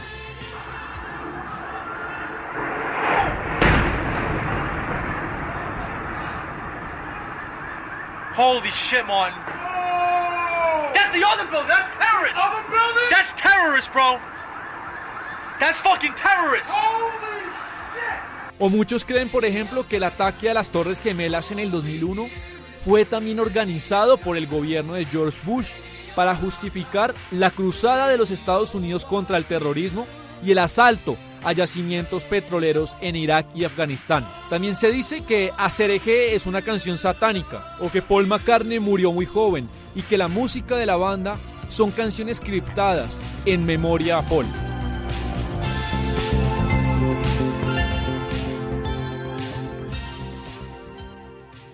¿Ya sabes qué regalar en esta Navidad? Te invitamos a que te olvides de los regalos de siempre y nos acompañes este sábado 14 de diciembre desde las 7 de la mañana en la Gran Feria en Casa de Santa. Vamos a estar con el diseñador Ricardo Ávila desde el Gimnasio Moderno, donde encontraremos los mejores diseños en moda, arte, joyería, decoración y artesanía. Todo esto acompañado de actividades y una deliciosa muestra gastronómica. Ven con tu familia hasta el 15 de diciembre y vive una experiencia inolvidable. El diseño vive en esta Navidad. Invita Blue Radio. Diversas ópticas. Hechos que marcan el acontecer. Mañanas Blue. Mañanas Blue. Colombia está al aire. Frank Sheeran. I saying that right? Yeah, you said right. Uh, under the contract, management can only fire a driver on very specific charges. So, you ever show up late? No. Do you have any moving violations? 11.45, planzazo este fin de semana, Gonzalo, ver The Irishman, ¿no? El irlandés. No, planzazo. No, es un planzazo y si usted no la ha visto, pues tome o saques el tiempo, don Eduardo y oyentes, porque la película dura 3 horas 25 minutos. Yo me la Eh, vi por, por a- pedacitos, le ya- debo confesar. Pe- ¿Pero le gustó? Sí, sí, sí, muy buena, muy buena. Pero lo, lo veo como, como dudoso, ¿no? Dubitativo a la hora bueno, de responder. pero- Excelente. Me Muy encantó. bien, don Eduardo. Gracias. Así me gusta escucharlo, así me gusta escucharlo. Fíjese bien, lo interesante de, de Irishman para las personas que, la- que no la han visto, más allá de la actuación de eh, Al Pacino, de Robert De Niro, o de Joe Pesci y de la dirección de Martin Scorsese, es como se recrea toda esa imagen y todo ese set de- dedicado a la década del 50. Es una película básicamente de gangsters que se recrea en ese momento, en esa línea de tiempo. Son 17 millones de personas que ya la han visto a través de Netflix. Una de ellas es Eduardo, otra soy yo. Pero yo, cifra. 17 millones de personas, don Eduardo. Eso sí, solamente el 18% de esas 17 millones la ha terminado un día, ¿no? O sea, han hecho como usted, la han ido picando poquito a poco, día tras día. Bueno, pero vale, es válido también. Sí, si la termina de ver es válido. Pero qué mejor plan también que conversar con la directora de decoración y de, set de esta película, don Eduardo. Una mujer que además ha trabajado... eh, su- Súper, ha trabajado, fíjese bien, en películas como Soy Leyenda de Will Smith, en Café Society, en una nueva que se llama 21 Bridge, ganadora del premio Emmy, eh, nominada a los Critic Shows eh, Awards, en fin, una señora de Hollywood que trabajó ahí del lado de Martin Scorsese para ser la directora de decoración de esta película. Ella se llama Regina Grave y nos atiende a esta hora desde Los Ángeles. Señora Regina, gracias por estar hasta ahora en Blue Radio. Thank you for having me. Yo necesito arrancar eh, preguntándole a usted qué tan difícil es construir o crear un set que recrea una época de la historia. Eh, conseguir los carros, los elementos que nos trasladen a esa época específica es muy difícil. Well, for set decorating, um, it's hard to recreate when you're recreating the past. Um, it's kind of hard because you have to kind of go with the research and you have to find things, like you said, in certain time periods. Um, fortunately for me, I don't have to find the cars. The prop man gets that. Um, but we do a lot of research and we do um, a lot of shopping to find the certain elements for set dressing. Um, as far as like the furniture, the pieces that you see at the um, gas stations, the bowling alley. It's challenging, but also very fun. Gon- Gonzalo, pues Regina lo que le responde es que cuando se juega a recrear el pasado, pues es una tarea difícil porque hay que hacer un largo trabajo de investigación y eso limita todo el ejercicio. También, Gonzalo, es difícil encontrar los objetos que hacen parte de ese periodo de la historia. Y pues dice ella, afortunadamente, pues yo no soy la encargada de encontrar esas cosas. Eso lo tiene que hacer lo que ella llama Gonzalo el Broadman, el que se encarga de eso. Ella hace la investigación y tiene que hacer mucho, mucho shopping, mucha compra de las cosas idóneas, por ejemplo, Gonzalo, para la vestimenta, para las ropas. Y pues también tenían que encontrar la decoración y los muebles ideales. Dice, tiene sus dificultades, pero es una tarea muy divertida. Pero Regina, ¿cuál fue el objeto que mm, más complicado de encontrar para poder recrear todas esas escenas? It's really funny. It, uh, you would think that it would be an easy thing to do. Um, there was one scene we did in front of um, the Palma Boy Social Club. It's when uh, one of the characters gets shot in his eye. And uh, in front of the Palma Club, Marty wanted a statue of um, from the San Gennaro Festival of the Saint Gennaro. We were looking. He only gave us like 24 hours to find it because it was shooting like the next day, and um, we couldn't find the statue anywhere. Um, and so one of my assistants called. They called and called all around, and one one phone call led to another, led to another, to a, um, her aunt who belongs to a Catholic society, and we actually got the statue from the San Gennaro Festival brought in in a couple of hours and put on set. Pues Eduardo, oiga esta anécdota porque realmente es increíble la que le cuenta Regina, que hay un objeto que casi no encuentran. Es una escena que tiene lugar en el Palma Boy Social Club y que es cuando a uno de los personajes, Eduardo, pues le disparan en el ojo. Y pues enfrente de ese club se supone que había una estatua del Festival de San Genaro, en honor a San Genaro. Y fíjese, Eduardo, duraron 24 horas buscando esa dichosa estatua porque pues, la escena se filmaba al otro día. Y pues no pudieron encontrar la estatua en ninguna parte, pero una de las asistentes de Regina pues se puso a llamar y a llamar a todas partes y a todas partes y finalmente lograron ubicar una estatua de estas con una comunidad católica, consiguieron pues a, a San Genaro y en dos horas ya San Genaro estaba en el set de grabación. No, pero qué detallazo. Además, hay que recordar, Eduardo, para las personas que no han visto la película, que sí, que sí lo, lo que llama la atención es todo eso, cómo recrean la década del 50. Usted se Y siente hay en que esa recordar. época, claro. Sí, desde los carros hasta la vestimenta y hasta cómo, cómo ponen jóvenes a, Al Pacino y a Robert De Niro. Yo quisiera preguntarle a Regina Grave, eh, directora de decoración eh, de esta película de Irishman, eh, cuando Martin Scorsese la llamó a usted para ser la directora de, de la decoración de todo este film, eh, ¿qué le dijo? O sea, ¿Qué estaba buscando Martin Scorsese a la hora de recrear esa década del 50? Well, the thing is, um, with Marty, he wanted everything in the movie to feel like it was real. He didn't want anything to stick out like a sore thumb. He wanted to bring the audience into the into the film and actually feel like they were a part of that era of that time period. So he wanted everything to him to look basically, he said, like nothing, which which meant, you know, real. It, it just had to all look real, realistic. The sets that we built, he wanted them to be very real. He wanted everything to be really worn and have a feeling of um, antiquity and old and broken in. So that was like the biggest concern to make everything look as real as possible. Gonzalo, pues Regina cuenta que lo que ocurrió con Martín Scorsese, el director de la película, es que él quería que todo fuera lo más real posible. Trató de meter, digamos, Gonzalo, a la audiencia dentro de la película, que más o menos se sintieran parte, que, que estuviéramos viviendo esa época de la historia. Eso es lo que quería Scorsese.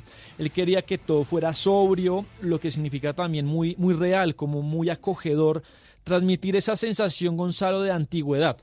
Y pues dice Regina que esa siempre fue la mayor preocupación de Scorsese, que todo fuera lo más realista posible. Oiga, yo no quería perder esta oportunidad para preguntarle cómo es trabajar con un director como Martín Scorsese, uno de los más importantes del mundo. I would say very intense. He knows exactly what he wants.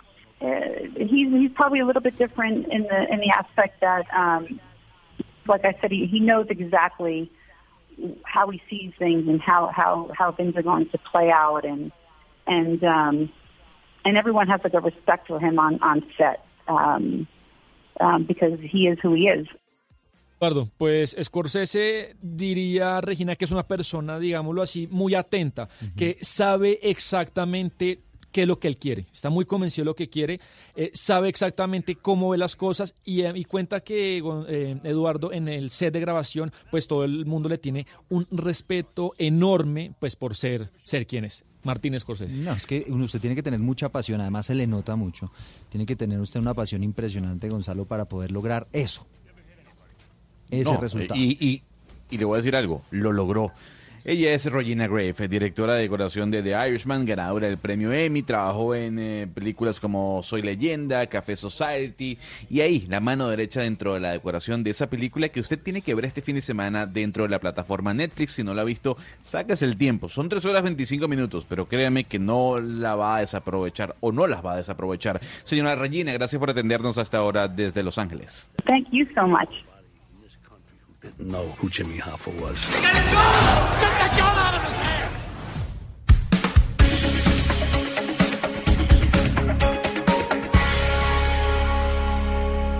Prometo darte el sol todos los días. Prometo este idilio toda la vida. Prometo que estarás siempre en mis sueños.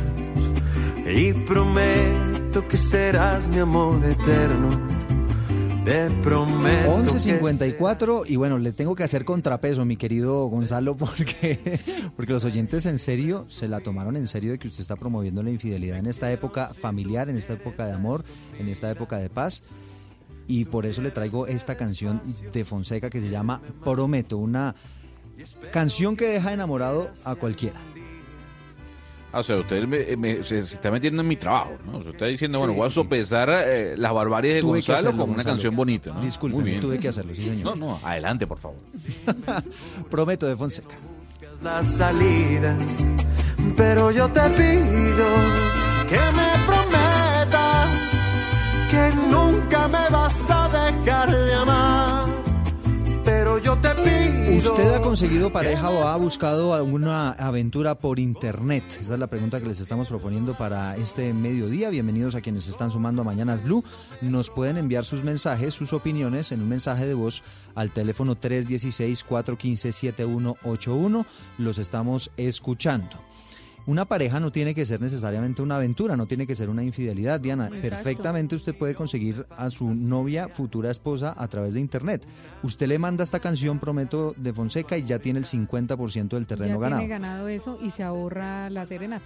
Y se ahorra la serenata y, y bueno, al final conquistar por internet se volvió una tendencia en el mundo. Nos estaba diciendo Gonzalo Lázari, el 40% de las personas hoy en día consiguen su pareja por internet. Y es que buscar pareja por internet no es no está mal, o sea, no es ningún pecado buscar para a alguien por internet, para No. nada. Es más, Dependiendo puede ser- para qué la quiera, y ahí es donde entra la aplicación de Gonzalo a, a- a meterle el picante a la cosa.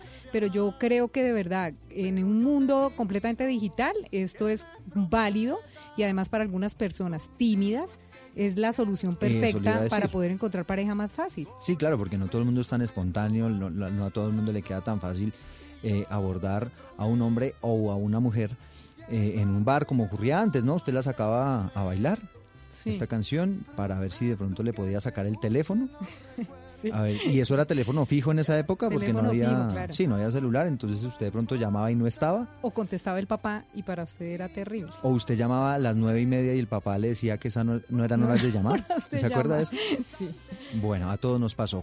11.56 de la mañana, volvimos al barrio El Retiro. Yo no sé si usted se acuerda, Diana, que aquí en, en este espacio hicimos una denuncia relacionada con eh, la existencia en ese punto de Bogotá de un criadero de palomas. ¿Usted se Ah, acuerda de eso? Sí, claro, de- pero de un criadero de un señor que le dio por criar palomas en un barrio. Y entonces las tiene ahí en su garaje y demás.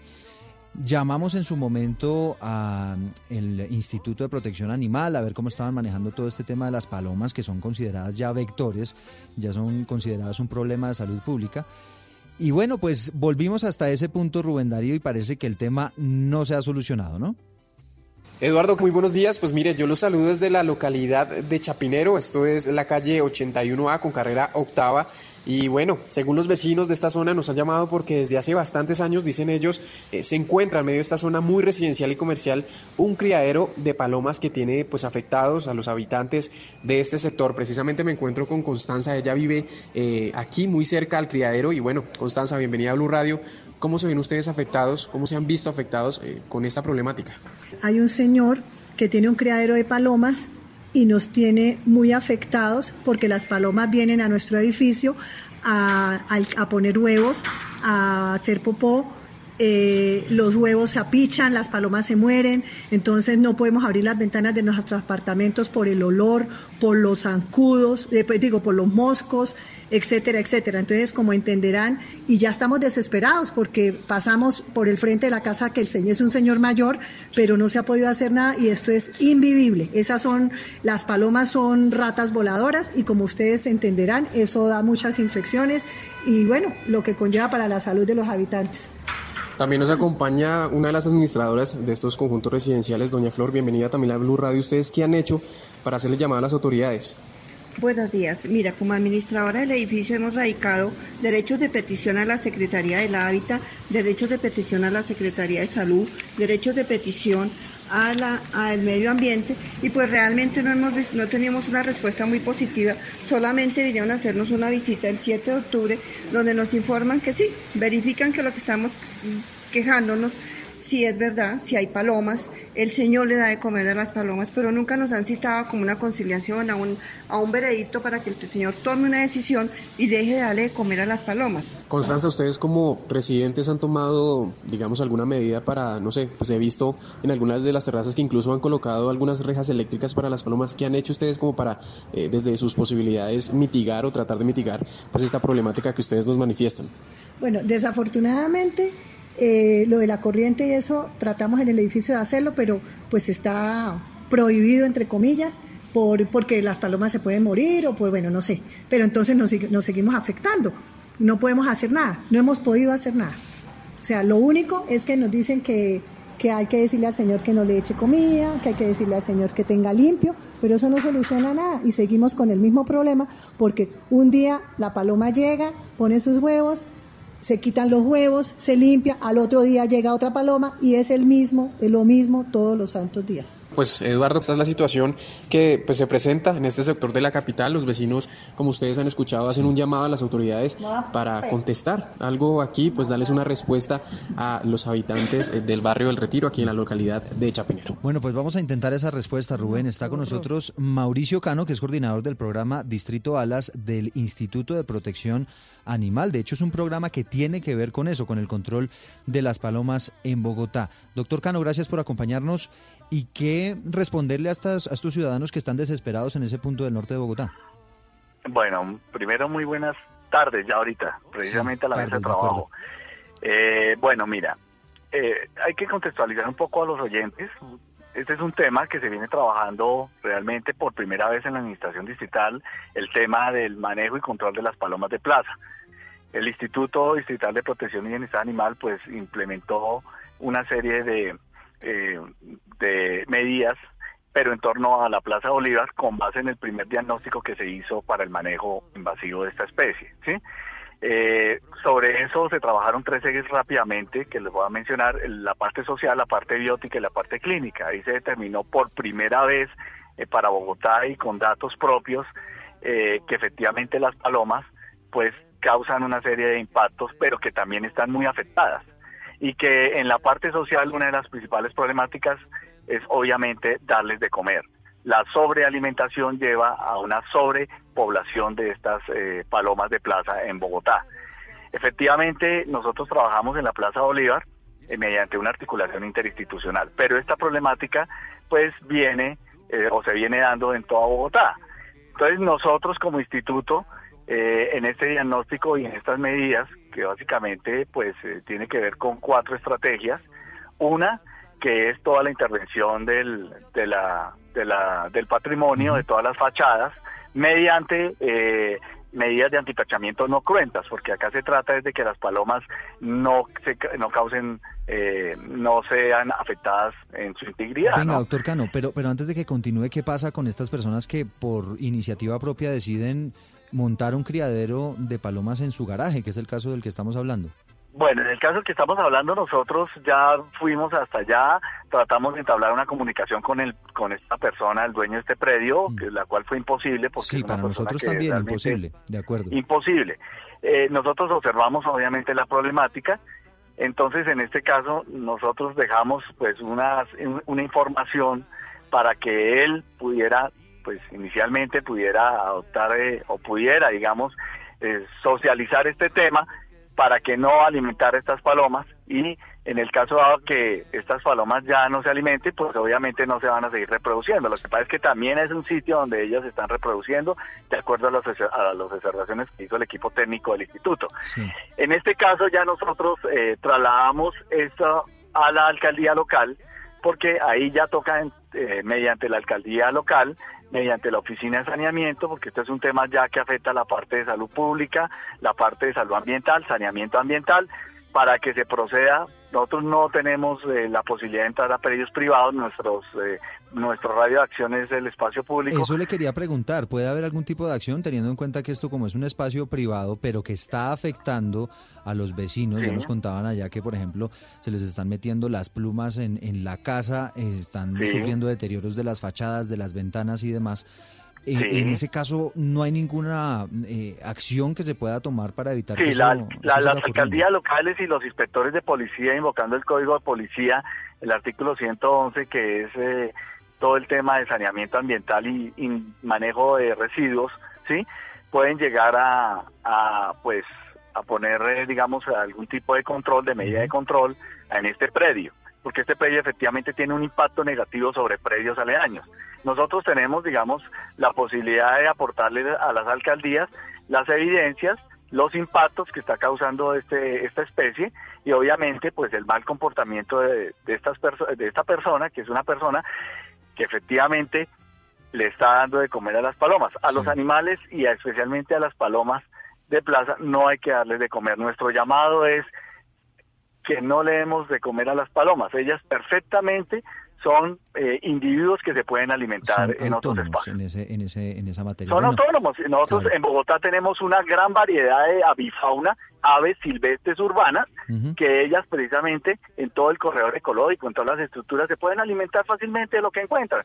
Pero en el caso de la paloma de plaza, y con la experiencia que ya tuvimos en estos 24 eh, meses de trabajo, pues eh, observamos que el darles alimento conlleva a que haya una sobrepoblación. Una proliferación, exactamente. Mauricio una proliferación con todos los impactos negativos. Mauricio Cano es el coordinador del programa Distrito Alas del Instituto de Protección Animal. Le agradecemos este contacto, doctor Mauricio, y ahí seguimos pendientes entonces. A sobre ustedes y a la mesa de trabajo, muchas gracias por la invitación. Muchísimas gracias. 12, 5 minutos. Hay reporte de la Secretaría de Salud a esta hora.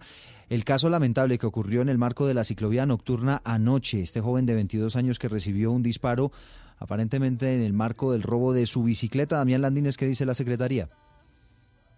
Bueno, Eduardo, eh, además de la Secretaría de la Policía eh, de Bogotá, también se está pronunciando a esta hora, le han hecho seguimiento luego de que se presentara este caso en el occidente de Bogotá, específicamente en la localidad de Engativá. Las primeras versiones pues dan cuenta de que dos hombres interceptaron a este joven que se iba movilizando en, en su bicicleta y en medio de un forcejeo pues le dispararon.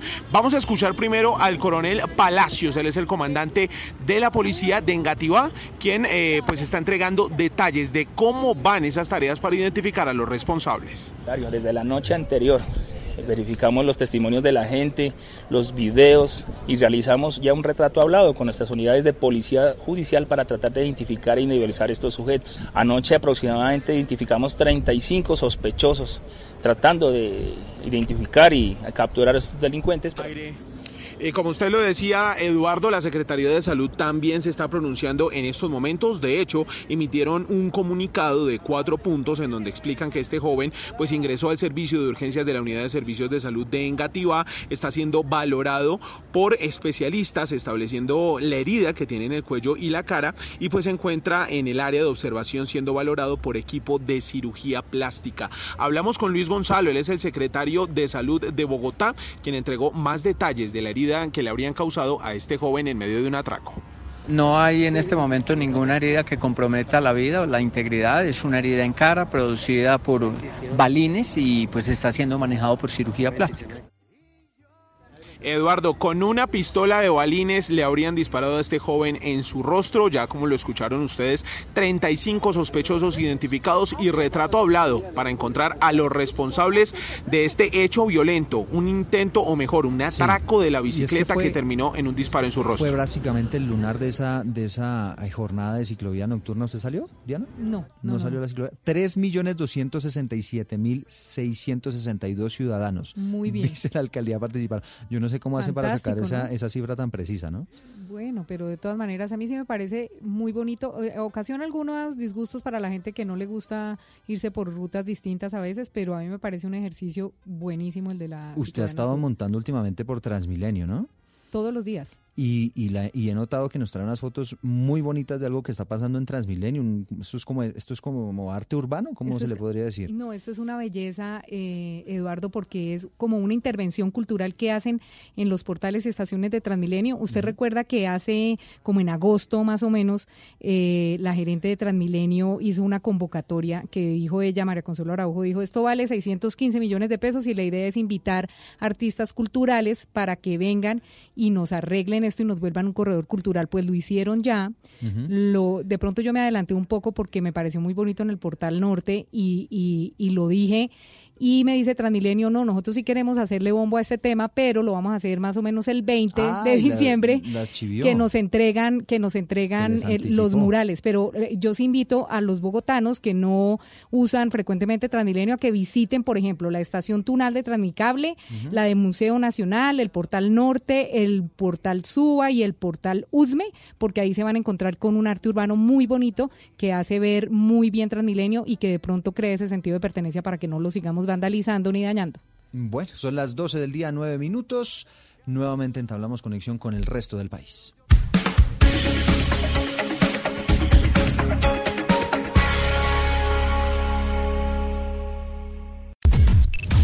Unimos coordenadas. Unimos coordenadas. A partir de este momento, nuestra señal se extiende por todo el país.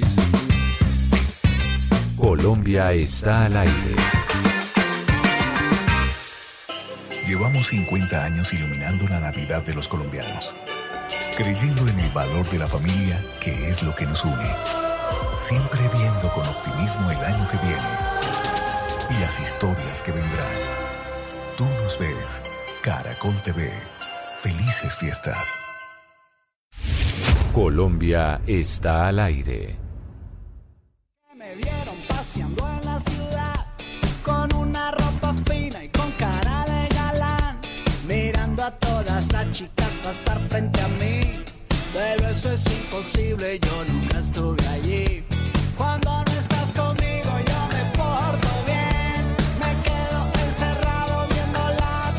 Son las 12 del día, 10 minutos, los estamos acompañando desde Mañanas Blue con nuestro... Llegó el momento, ¿no? De, de abordar de fondo nuestro tema del día. Usted ha conseguido pareja o ha buscado una aventura por Internet.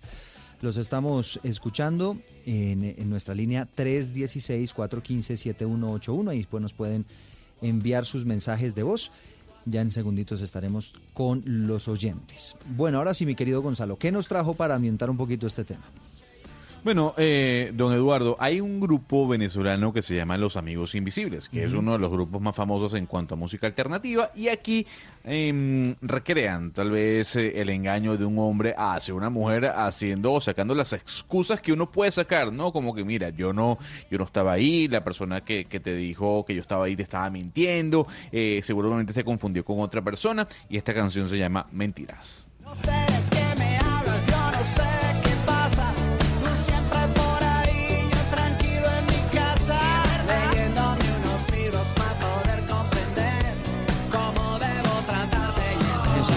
contando usted, Gonzalo, de las aplicaciones que existen fundamentalmente para hombres, ¿no?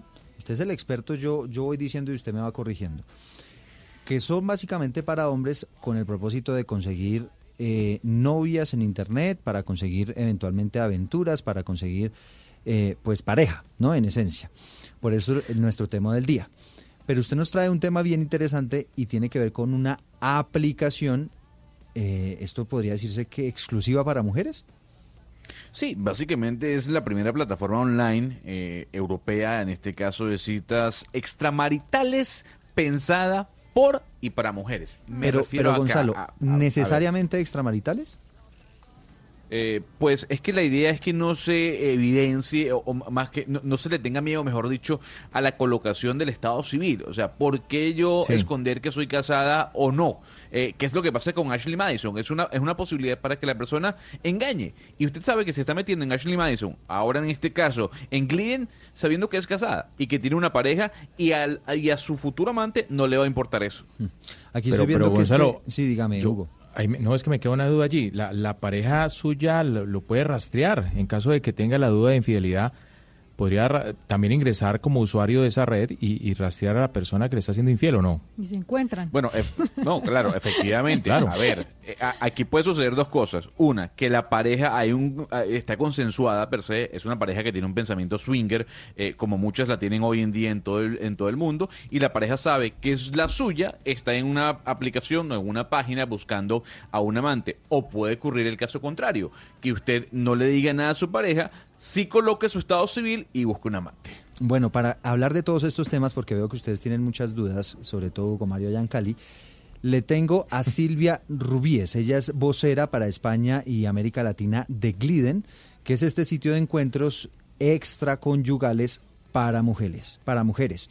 Silvia, bienvenida a Mañanas Blue, gracias por estar con nosotros y tal vez esa sería la primera pregunta. ¿Es exclusivamente para quienes buscan una relación extraconyugal? Hola, buenas tardes. eh, gracias por tenerme. Pues, a ver, eh, la idea de esta plataforma, como bien ha- ha- habéis explicado ya, es eh, para gente que en principio eh, no busca ni su media naranja ni el amor de su vida, eh, porque en, en principio ya lo habrán encontrado o no, porque están en una relación o están casados. Eso no significa que personas solteras eh, se puedan inscribir. Por supuesto, todo el mundo es bienvenido. Lo que ocurre es que eh, en este caso eh, las reglas mm, ya las conoce todo el mundo. Es decir, tú estarás entablando una relación o estarás bus- buscando o conociendo a gente que en principio ya tiene otra relación estable y que lo que buscan es una aventura.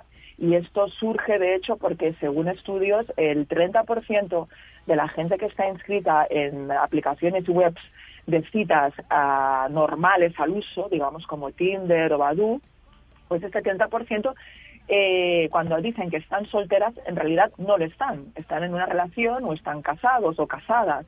Entonces, pensando en esta gente eh, que están metiéndose en un sitio donde los demás sí que buscan a lo mejor su media naranja, sí que buscan una relación estable, pues para no liarla más, pues creamos una aplicación solo para ellos. Es decir, tú lo que quieres es una aventura, tú lo que quieres es, es echar una cana al aire o, lo, o llámese lo que quiera, pues pu- vete a Gliden, Ven, que allí eh, ya todo el mundo sabe a lo que está jugando. Silvia, pero, pero ¿es exclusivo para mujeres o no necesariamente?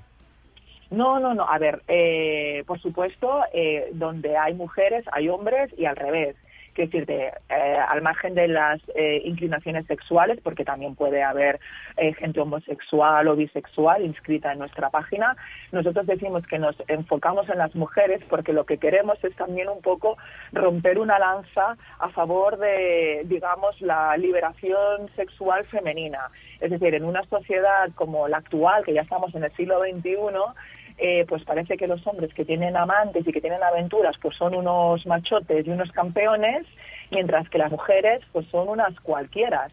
¿Por qué? Tan bien o tan mal está tener un amante, ya sea un hombre como una mujer. Entonces lo que nosotros es un poco es eh, nos, nos dirigimos a esas mujeres que por las necesidades, por las razones que sean, porque allí no entramos a juzgar a nadie, todo el mundo sabe lo que tiene en casa y no lo vamos a juzgar, pues esas mujeres que por lo que sea necesitan volver a sentir mariposas en el estómago, volver a oír que son muy lindas y que son muy graciosas y que les encantan. eh, que alguien les haga caso, que alguien les dé las buenas noches y tengo muchas ganas de verte, por lo que sea, que esas mujeres que quieran vayan a Gliden porque allí se van a encontrar en un, eh, en un espacio pues seguro, Sí. privado y, y con todas las garantías de que, de que no va a ir más allá. Silvia, hay algo que me ha llamado la atención. Tengo un compañero en Barranquilla que desde el primer momento que, que hice, eh, empecé a hablar sobre ustedes y sobre la historia de Ashley Madison y otras aplicaciones que están en Internet para buscar pareja. Eh, Bueno, han satanizado eso, ¿no? Diciéndome que cómo era posible que yo en Navidad esté fomentando la infidelidad, etcétera, etcétera. Tomando en cuenta esa premisa que seguramente muchas personas y oyentes la tienen, ¿usted no cree que hoy en día el ciudadano y el ser humano es doble moralista? Hombre, absolutamente. Absolutamente, o sea, eh, de hecho acabamos de hacer unos estudios, eh, sobre todo basados en, en, Europa, porque Gliden es una plataforma, bueno, como estamos diciendo, ¿no? de citas extraconyugales eh, que nació en Francia, justo estamos de aniversario, estamos cumpliendo 10 años y nuestro mayor mercado es en Europa, ahora nos estamos empezando a abrir en Latinoamérica, pero bueno, según este estudio que hicimos esta primavera, eh, la infidelidad y en concreto la infidelidad femenina, porque vuelvo a repetir, nosotros nos estamos centrando en las mujeres que quieren tener una aventura, que quieren tener amantes, pues sigue siendo el último gran tabú de la sociedad. Es decir, es algo que existe, pero del que nadie quiere hablar.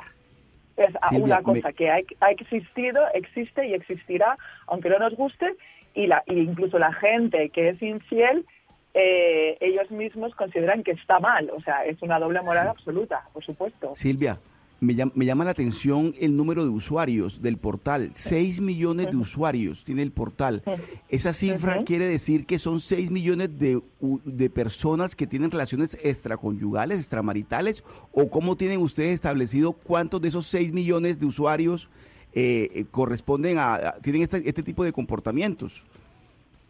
Sí, bueno, a ver, nosotros, a ver qué pasa. Eh, como en todas las, como en todas las aplicaciones, eh, la gente se inscribe y pone lo que, lo que quieren. Nosotros tenemos un control de veracidad y en principio estos seis, más de 6 millones, ya, somos más de 6 millones de usuarios que tenemos en todo el mundo, todos corresponden a perfiles de personas reales. Es decir, no son eh, pues em, ordenadores que contestan a alguien que quiere empezar a chatear, como, como algunos de nuestros competidores que tú has mencionado, o no hay animadoras, es decir, chicas que están allí eh, queriendo entablar conversaciones con los hombres para que sigan gastando dinero a medida que van utilizando la aplicación, sino que todo el mundo es verdadero, o sea, todos los perfiles son de gente verdadera. Ahora bien, si uno tiene 56 años y pone 36, esto nosotros no lo podemos valorar, no lo podemos saber, no lo podemos comprobar. Si uno pone que está casado, pero en realidad está soltero, pues tampoco lo podemos comprobar.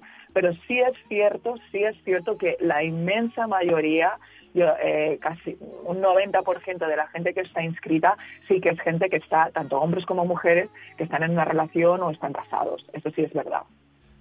Eh, Silvia, le voy a hacer una pregunta un poquito dura, pero, pero con todo el respeto. ¿Usted no cree que con esta aplicación, usted dice, bueno, esto está disparado, esto es un, tema tabú y ya hay que destapar el tabú y tal, pero usted no cree que creando una aplicación como esta está potencializando eh, o llevando a su máximo exponente la infidelidad, no solamente en, Europa, sino en todo el mundo?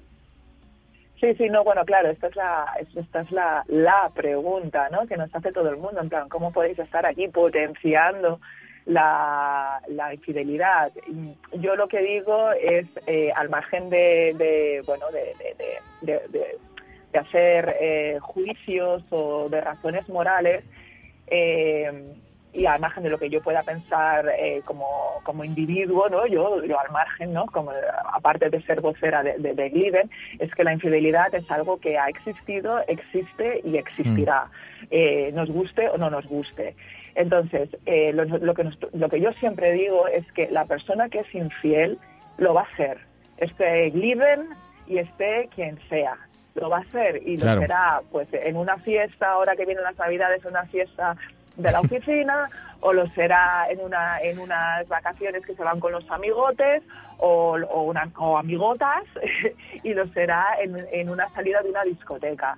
Eh, la persona que se inscribe a Diden no es como la que está haciendo cola en la caja de un supermercado y ve los chicles ve una revista y dice, ay, mira, me lo voy a comprar, ahora que estoy aquí.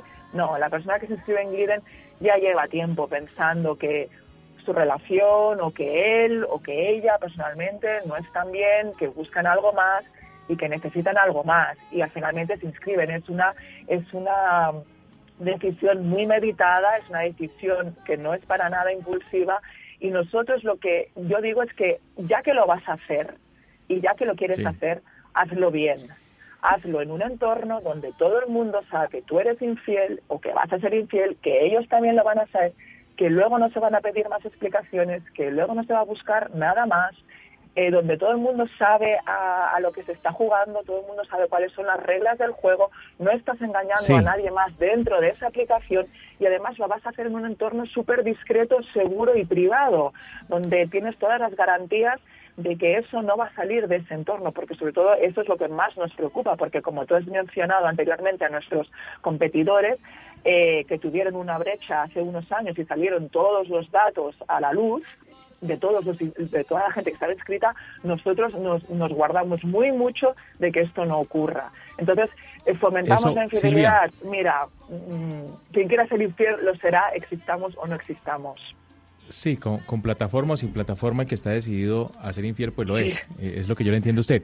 Pero Silvia, mire, eh, sobre eso que usted acaba de decir, de que es una plataforma que garantiza discreción y privacidad, o sea, ¿qué tan posible es? Porque puede ingresar una persona con un falso perfil para seguir justamente a su pareja cuando sospeche de que le es infiel y, y él mismo contactarla. ¿Eso, ¿Eso no se puede dar? Sí, sí, claro, se, se puede dar. Eh, nosotros hasta ahí no podemos monitorizar todas las personas que entran y, y, qué es la relación que tienen las unas con las otras. Yo lo que te puedo asegurar y lo que, y lo que nosotros podemos controlar es que mm, eh, tenemos un, un, sistema de, bueno, tenemos todo un equipo que está controlando, eh, no está controlando las conversaciones porque por, por supuesto son privadas, pero sí que es verdad que cuando hay hay unas palabras claves que pueden levantar unas, no, unas red flags, ¿no? que decimos, unas, unas banderas rojas, unas luces rojas, de, por ejemplo, eh, si, eh, se prevé un, se está hablando de hacer intercambio de dinero o de regalitos o de no sé qué, pues bueno, esos perfiles entran y se, y se, y se estudian a ver quién son, si son realmente gente que está, que está mm, digamos, en la aplicación porque quieren encontrar un, amante o, lo que quieren es buscar un negocio. O, o, sea, negociar con su, con su, o sea, que sean prostitutas o por así decirlo, ¿no? O el, también lo que hacemos, por ejemplo, en el caso de las mujeres, por eso que por eso decimos que nos enfocamos muy mucho en las mujeres, pueden, si hay algún tipo de acoso por parte de algún usuario masculino, si hay, si hay algún tipo de, de, malas palabras, si hay algún tipo de malos entendidos, siempre esto se puede denunciar y, y nosotras entramos a, a, ver esos perfiles y podemos cerrar los perfiles automáticamente. Pues Entonces, nosotros lo que decimos a nuestros usuarios, perdona, y con esto ya acabo, es que cuando se abren un perfil, que no, lo, no se lo abran, por ejemplo, con el, email del trabajo, el email personal, que mucha gente lo hace, que parece una cosa obvia, pero, pero parece que no lo es tanto. Entonces, no, pues ábrete un perfil con un Gmail o con, con, otra, o con otra dirección de email diferente. Ponte un alias, no pongas tu nombre y apellidos. Pon una foto que a lo mejor no se te acabe de ver bien. Es mm. decir, ya ahí entra la lógica. Los consejos para la infidelidad, básicamente, esto podría ser. La última, Diana. Exacto. Pero mire, Silvia. Perdón. Eh, eh, eh, estos, estos hombres que usted ha oído, en su mayoría machistas, porque yo no escuché en realidad este mismo debate cuando la aplicación la usaban los hombres. Entonces, como ahora es una aplicación que usan las mujeres, entonces ellos se alarman un poco porque ya consideran que es mucho más fácil para las mujeres ser infiel. Y lo que usted dice es verdad.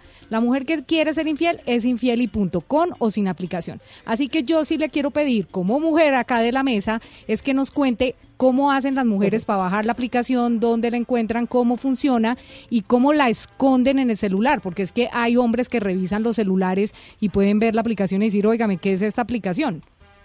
Claro, exacto.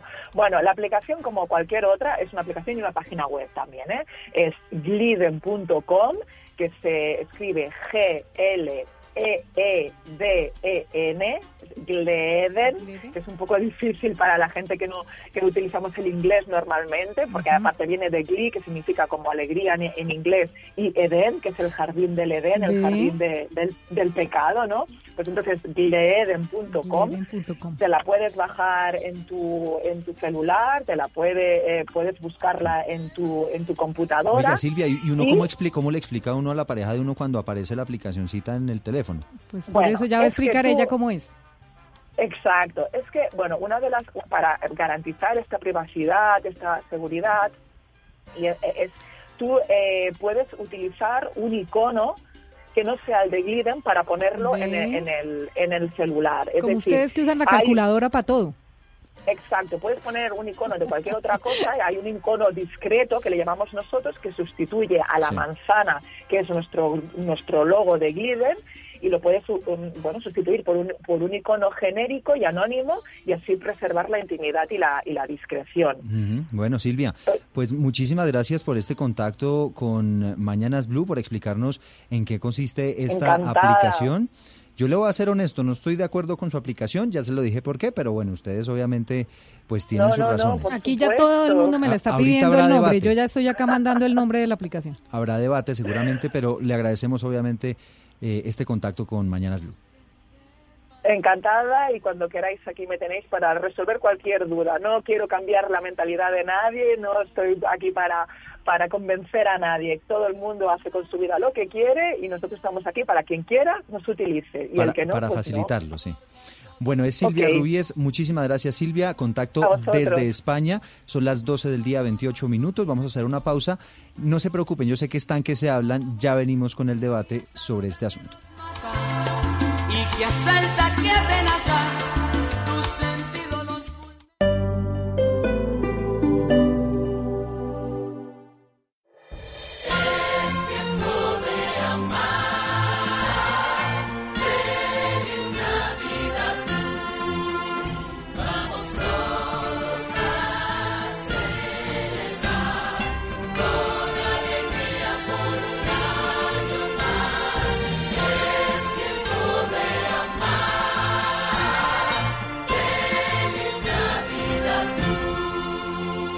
Radio, la nueva alternativa. En Outlet Payomaro nos enloquecimos. Hasta el 50% de descuento en equipos y utensilios para tu restaurante. Todo porque el gerente se fue de vacaciones. Visítenos hasta el 13 de diciembre. Visítenos en Pereira, Avenida 30 de agosto 52 290, PBX 340 0666. Te ayudamos a financiar fácil y rápido tu sueño de viajar. Conoce más en avianca.com o visita Viajes Inversa en el Centro Comercial Victoria o en la calle 21, número 906. Avianca, miembro de Star Alliance. Vigilado Supertransporte. En el Centro Comercial Único, vive el último trasnochón del año. Este 13 y 14 de diciembre, hasta la una de la mañana, para que compres los regalos de Navidad con miles de descuentos. Porque en Navidad, comprar lo que quiero es único. Thank you. Vamos, que ya viene el niño Dios y este 18 de diciembre le adelantamos el aguinaldo. Clásico español, Barcelona Real Madrid, en Blue Radio. No somos españoles, pero sí futboleros. Este 18 de diciembre, clásico, desde la 1 y 50 de la tarde, en Blue Radio y BlueRadio.com. Blue Radio, con los clásicos en diciembre. Blue Radio, la nueva alternativa. Es bueno hacer la novena con uno, Ven, ven, ven, mi Jesús, ven, ven, ven, ven, ven, que te quiero yo. pero es increíble hacerla con siete, Ven, ven, ven, mi Jesús, ven, ven, ven, ven, ven, que te quiero yo. como las ofertas de tu droguería alemana. Ofertas siete días a la semana. Ven y aprovechalas. Solo en droguería alemana. Siempre pensando en tu salud. En Al Comprar ya estamos en temporada de Navidad y tú mereces terminar el año estrenando. Encuentra lo último en tecnología y electrodomésticos a los mejores precios, porque la Navidad se vive en Al Comprar. En Al Comprar. Los viernes, súbete al andén. Súbete al andén, que no ando en tu cañón. El Andén, viernes a las 10 de la noche en Blue Radio y bluradio.com. La nueva alternativa.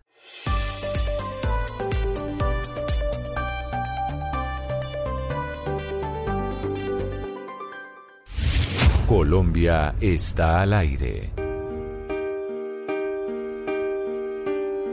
Esta es la foto de los dos, una canción de amor, 12 del día 31 minutos, y tengo en la línea a Valeria Shaspira. Ella es una experta en relaciones amorosas, escritora argentina muy reconocida, Y ella nos va a hablar un poco, Valeria, de las relaciones, del otro lado de las relaciones, ¿no? No, no, no las que están buscando algún tipo de aventura, no las que están buscando algún tipo de infidelidad, sino también del otro lado de la historia, de quienes encuentran el amor por Internet. Valeria, bienvenida. Muchas gracias, muchas gracias. Igualmente escuché toda la nota de la, del otro especialista. ¿Y, qué tal le pareció? ¿eh?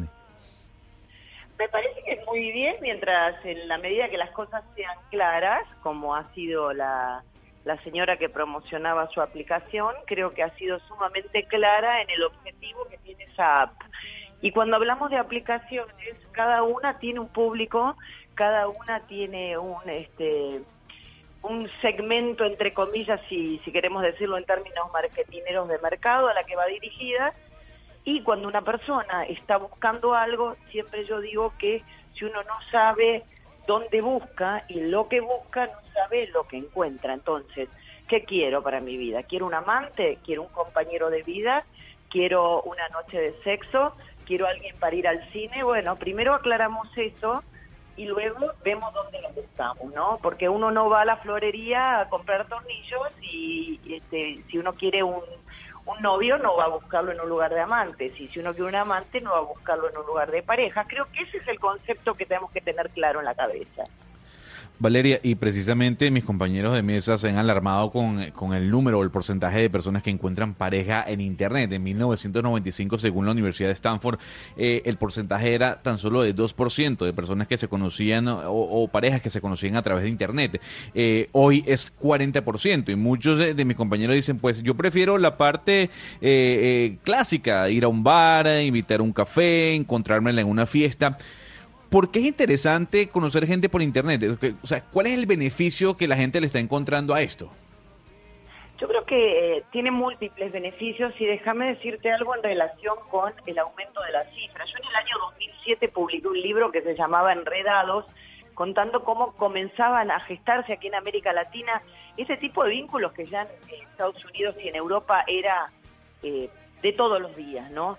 Y recuerdo que me invitaban a los programas de televisión, a las radios, para reírse de mí y me decían que estaba desesperada teniendo citas de esta manera. El número que me acabas de, de suministrar da por tierra con la desesperación, sino que habla de una nueva forma de comunicarse en todos los ámbitos. Y déjame hacer una comparación, o sea, la gente ya no usa más el teléfono de línea para hablar, dejan audios de WhatsApp.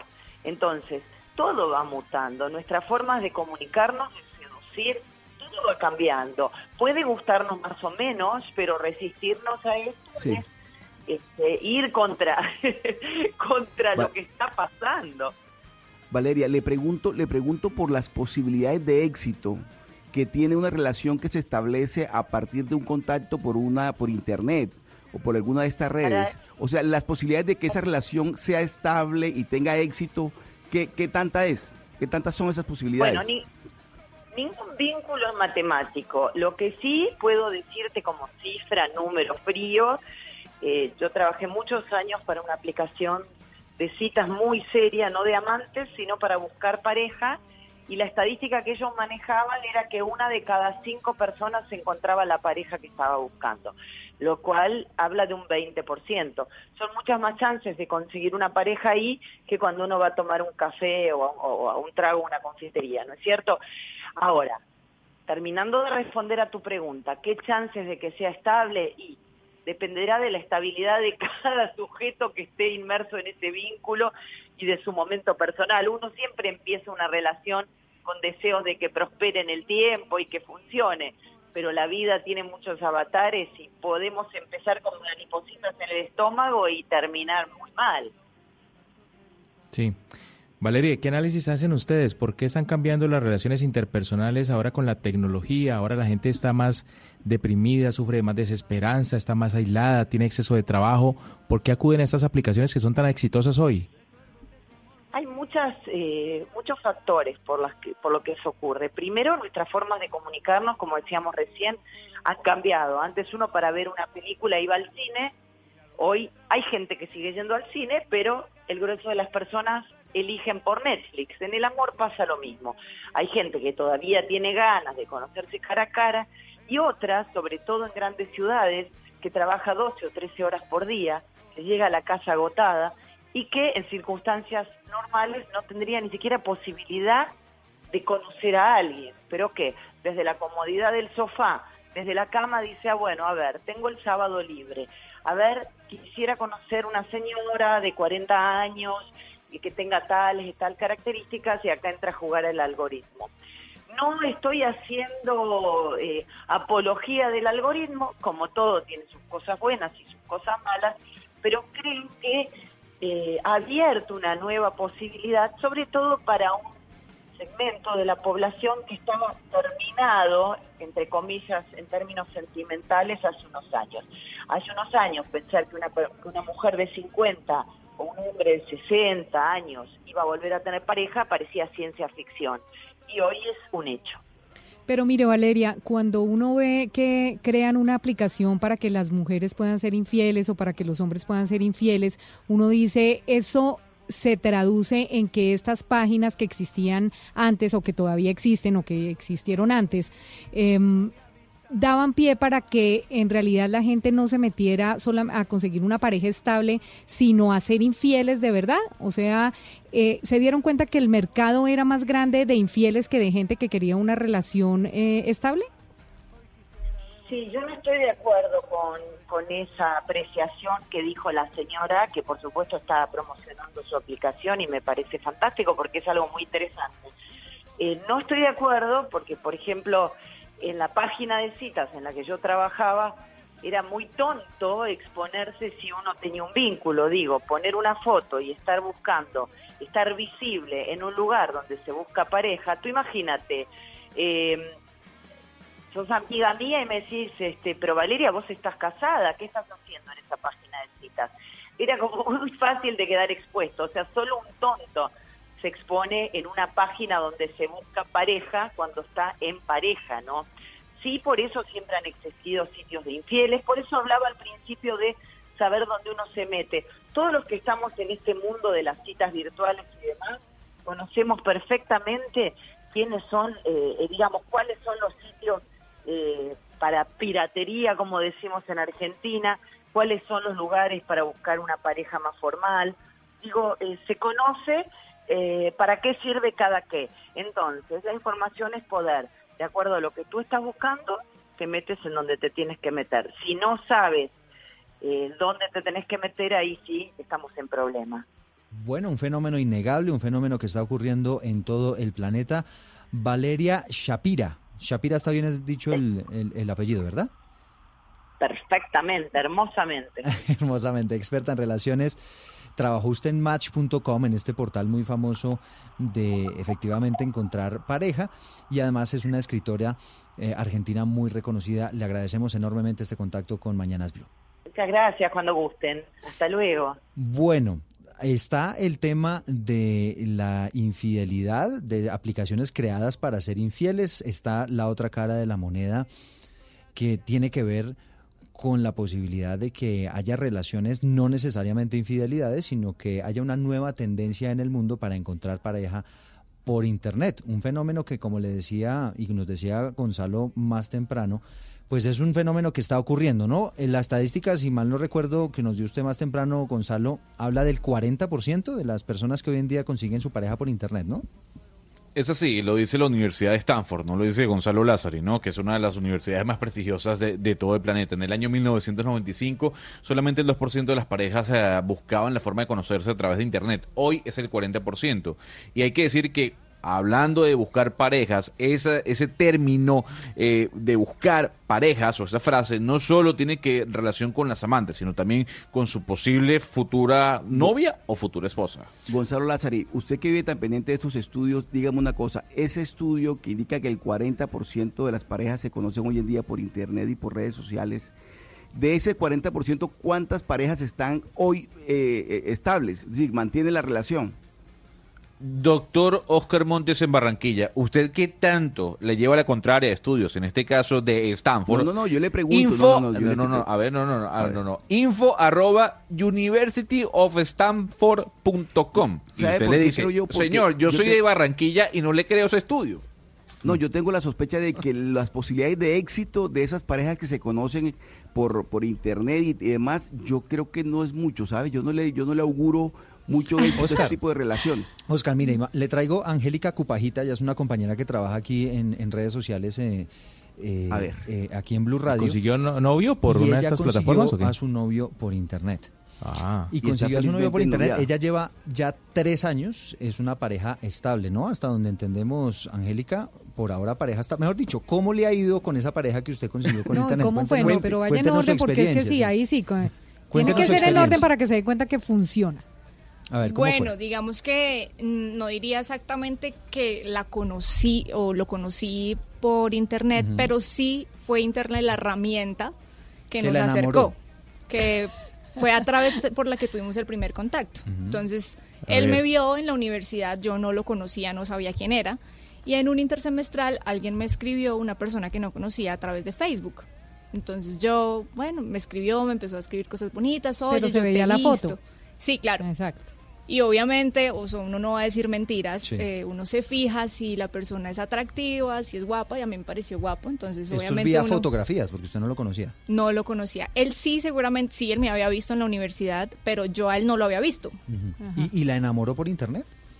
Pues obviamente empezamos a hablar por ahí, hablamos mucho tiempo por internet antes de conocernos la primera vez, incluso usamos Skype cuando en esa época era la moda Skype, incluso yo lo podía ver a él, pero él solo podía ver lo que yo le escribía porque yo no tenía webcam.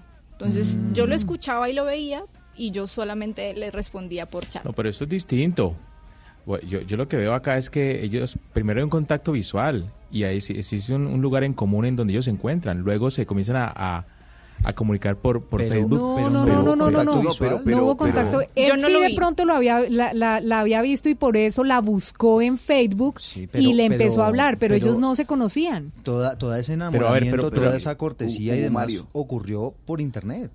No nos digamos mentiras, nosotros conocíamos a las parejas nuestras por en la fiesta, en el baile, o sea, nosotros Claro. eh, todas estas esta- esta- estas herramientas y estos recursos tecnológicos son totalmente nuevos, o sea, lo que está contando Angélica me parece que real- a mí me parece muy novedoso y además muy valiente, porque es que es apostarle Pero a Angélica, una yo- pero a ver, a un- Oscar, a una pero- relación pero que que nos diga, ¿la relación comienza en Facebook o la relación comienza después de que se encuentran, eh, de- de- de- después de contactarse por Facebook, se encuentran físicamente y ahí comienza la relación como tal? Pues es una, la verdad es que es una historia también compleja como todas las historias de amor. ¿Tenían novio alguno de los dos o algo? Porque también, ese, porque si no se conocían, de pronto él le escribió pensando que ella estaba sin compromiso y Angélica tenía, ¿tenía novio? Yo tenía novio. Ve. En ese momento tenía un novio más. Ahí es más complicado. Llevaba más o menos dos años y medio con él. hay un damnificado. Hay un damnificado. Y él Pero no, él no tenía novio. él también tenía una pareja. y sin embargo le escribió por Facebook. Sí, me, me Ah, empezó a ¿ve? coquetear por Facebook. Eso es infidelidad también, linda. señor Eduardo. ¿Y usted cayó? No, es que lo que pasa es que en ese momento, pues obviamente me pareció guapo, pero yo no lo conocía. Igual dije, bueno, igual es un man, como decimos, pues que no conozco y no, pues no va a pasar nada más. Sin embargo, seguimos hablando. Después pasó un mes donde dejamos de hablarnos, porque seguramente Pero hablarse los es dos- coquetearse y todo, no solamente hablar de política ni de la Pero mira que las- sino coquetear. Las conversaciones por Skype no eran de necesariamente coqueteo, sino era como si nos estuviéramos conociendo. No, mira, te presento a mi sobrino, yo hago esto, Claro, pues es yo que uno no está en el esto. 100% de la conversación coqueteándole, Coqueteando. pero obviamente le, le tiran uno que Sí, otro sí, ¿no? Exacto. ¿Y usted Hasta- cayó? Caí, pero qué pasó mucho con su tiempo, muchos años después. ¿Y qué pasó con su novio de ese momento? ¿En qué momento usted dice, mira, a mí me empezó a gustar ese señor en internet y ya no me gusta tanto mi novio actual? No, de hecho, la relación que tengo yo con Felipe, que se llama mi pareja, eh, tuvo un intervalo de tiempo en el que no estuvimos juntos. O sea, nos conocimos y todo por Facebook y charlábamos por Skype. Nos vimos una vez porque fuimos a cine, él me invitó y yo dije, bueno, voy a ir. ¿Y su novio supo que fue así? No, obviamente no. ¿Y su no novio supo sabía, en esa época. ah, ¿Y su novio sabía que hablaba por Facebook y por Skype con otro? No, no, no. Ah, ¿ve? No, obviamente uno, yo, eh, Uno es infiel. la excusa que uno saca es que uno era joven, inexperto, Sí, pues, es decir, eh, las herramientas. Realmente sí considero que el internet es una herramienta, obviamente que sí facilita el hecho de uno contactar a una persona. Si te gustó, le hablas y si te responde, pues sigues hablando. Ujú. Y a mí me pasó eso. El caso es que igual dejé de hablar con él mucho tiempo y después volvimos a hablar por Facebook. Él me volvió a buscar después de tres años por Facebook. Y ahí volvimos a hablar, ya nos conocíamos, ya habíamos pues el gusto siempre ha existido y cuando ya nos volvimos a ver, ya decidimos intentar tener una relación formal y pues ya llevamos tres años juntos. Bueno, ahí está, para que vea que se puedan construir re- relaciones que no necesariamente son frágiles. De hecho, hay personas que se conocen por internet que termina en matrimonio el asunto. Pero ¿sabe Eduardo que esto es muy de los millennials? Aquí tengo a Mario Baos, que es nuestro editor digital en Cali. Aquí Mario, salieron ¿usted cuántas todos los novias ha digitales. conseguido? Mire, mire, mire, Sí, mire, no, Baos. lo- todos los millennials, todos los millennials. ¿Cuántas novias, Mario, ha conseguido usted por internet? Pues no puedo decir que novias, pero sí he conseguido varias relaciones por allí, eh, pues relaciones eh, sentimentales, no vamos a ir más allá, pero es que uno se basa más que todo es a través de varias cosas de, como los gustos, los hashtags, Sí. por ejemplo. Aquí en Cali se maneja mucho el Calico o el Santiago de Cali. Sí. Ese hashtag usted lo puede utilizar, digamos, si usted se mete ese hashtag puede mirar varias personas y cada me gusta es como un coqueteo. Y si usted le mete un me encanta, el coqueteo va siendo más directo. Me pasó una vez que publiqué una foto, le coloqué todos los hashtags, utilizo varios hashtags, Ujú. y una chica me respondió y me empezamos una conversación por ahí y luego fuimos, eh, tuvimos una relación por varios meses. Vea usted. Esto es de millennials, Eduardo. Oiga, imagínese que yo sigo una cuenta, es- esta, esta cuenta a mí me llama muchísimo la atención porque es una joven que se ve muy linda, no se identifica con su nombre, simplemente dice SMM Jade, y es muy curioso, ¿sabe cuántas cuentas sigue esta, esta, esta joven? Cero, no sigue a nadie. Y todos la siguen a ella. ¿Sabe cuántos seguidores tiene? ¿Cuántos? 117 mil. Ah, perdón. Sí, sí, sí, 117 mil. Pero ¿y usted por qué la sigue? Eh, ven, usted que es millennial, ¿esto qué A significa? ¿Cuántos seguidores tiene? 117 Sí, 117. 117.300. Y mire lo que escribe esta jovencita. Dice, ni un estado, ni una foto de Instagram, ni mil stories son demostraciones de amor. El amor son acciones diarias de la vida real, cara a cara. Sin duda un detalle, como una foto, es una sorpresa muy linda, pero como dicen, el que mucho enseña, poco tiene. Y Es que, ¿sabe cre- qué creo yo? Sí. Yo creo que la mayoría de los usuarios de esas plataformas, las, las, las que se utilizan para buscar pareja, no son sinceros. Yo creo que mucha gente engaña, que coloca en su perfil información Sí. que no corresponde a la realidad. Yo creía que un porcentaje mayoritario eh, no, no son sinceros con la información que publican allí, que intentan aparentar. Bueno, si aparentan muchos en, en, en, en- en la relación directa, pues imagínese usted va a través de, de la red. Y hay otro tema, estábamos hablándolo por fuera de micrófonos con Diana, y tiene que ver con la oportunidad, ¿no? Porque quizá.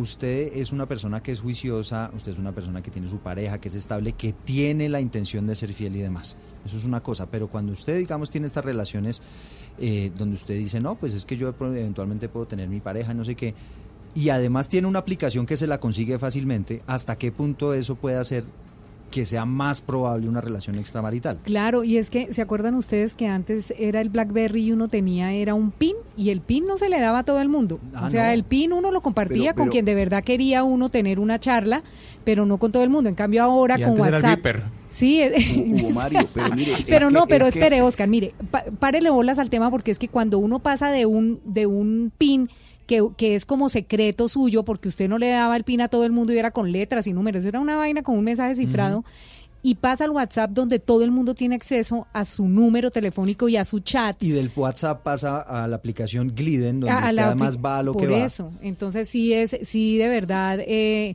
el modernismo sí de verdad como que le facilita las cosas al- a, las personas para ser infieles o sea como que lo empujan a, a los nuevos eh, usuarios Pero- a ser infieles Pero Diana, sabe que en eso tiene razón Valeria y Silvia con las, con las invitadas de hoy. Eh, es que es que la infidelidad, si, se- si va a ser infiel, va a ser infiel con aplicaciones Ah, no, sí. o sin aplicaciones. Sí, eso, sí, de eso no es hay cierto, duda. eso es cierto, Y si Oscar, si y usted pero con un clic puede mire, hacerlo Y si usted va a engañar a su pareja, la engaña con, con aplicación o sin aplicación. Es que además no solamente es en redes sociales y en este tipo de, de- de mundo virtual. En la vida Pero- real, ¿cuántas personas no encuentra usted, Hugo Mario, que tienen hoy en día funcionarios y alcaldes y gobernadores con doctorados que nunca han sido doctores? Es decir, es la sociedad misma la que vive engañándose unos con otros. O sea, esto no es que sea solamente de este, de este universo Pero Oscar, de, de- de ¿no, le, ¿no virtual. le parece a usted que si usted en una aplicación eh, a la velocidad de un clic tiene una persona que está dispuesta a también ser infiel con usted, ¿no cree que eso aumenta las probabilidades de que haya infide- infidelidades? Bueno, yo creo que sí. Por Sinceramente sí, porque sí, claro, claro. sí, sí. Pero, Pero, pero sabe también, oiga, Eduardo, es que hablando con los millennials, acá, le voy a preguntar a Mario porque se me hace que en la época nuestra, Oscar, íbamos a la fiesta y uno, les- uno sentía vergüenza, un poco de temor de, de- de romper el hielo que- con, oiga, una, Hugo Mario, con una, con muchacha que- que, le gustaba.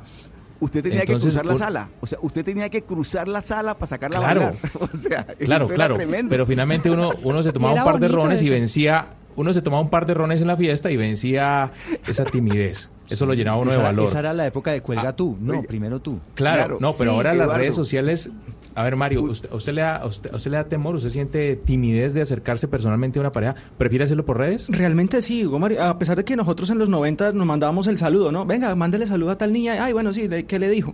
Pero nosotros hoy en día lo que hacemos, digamos en la mayoría de millennials, lo que hacen es buscar a la persona y tratar de entablar una conversación y uno pierde la timidez.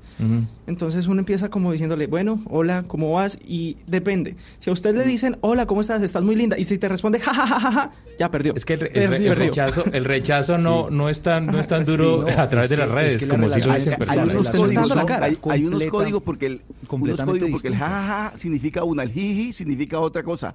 Cada uno de esas pa- es- es- risas tiene un significado para ellos, obviamente que uno no lo conoce. ¿Usted ha conseguido pareja o ha buscado alguna aventura por internet? ¿Qué dicen los oyentes?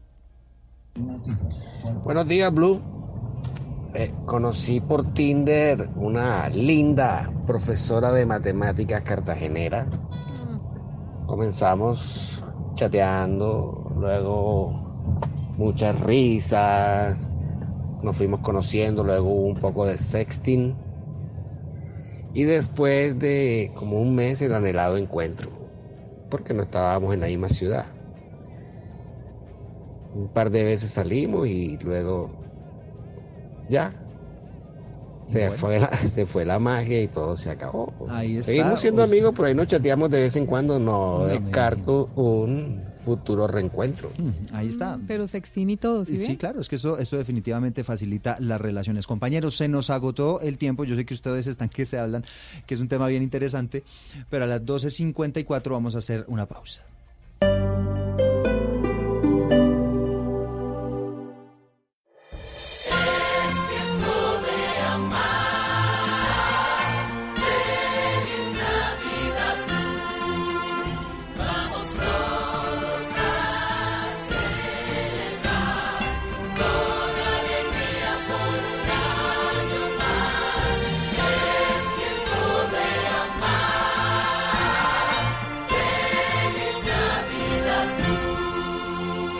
Radio, la nueva alternativa. Es bueno hacer la novena con uno, Ven, ven, ven, mi Jesús, ven, ven, ven, ven, ven, que te quiero yo. pero es increíble hacerla con siete, Ven, ven, ven, mi Jesús, ven, ven, ven, ven, ven, que te quiero yo. como las ofertas de tu droguería alemana. Ofertas siete días a la semana. Ven y aprovechalas. Solo en droguería alemana. Siempre pensando en tu salud. En los días de Navidad Chevrolet, las grandes ofertas son nuestro mejor regalo, porque puedes estrenar hoy y empezar a pagar en un año y llevarte tu Chevrolet con seguro todo riesgo gratis, bonos para matrícula y SOAT y tasas desde 0.65% durante 5 años. Para más información visita chevrolet.com.co. En Outlet Payomaro nos enloquecimos. Hasta el 50% de descuento en equipos y utensilios para tu restaurante. Todo porque el gerente se fue de vacaciones. Visítenos hasta el 13 de diciembre. Estamos en Cartagena, kilómetro 1 vía Mamonal, PBX 693-0770.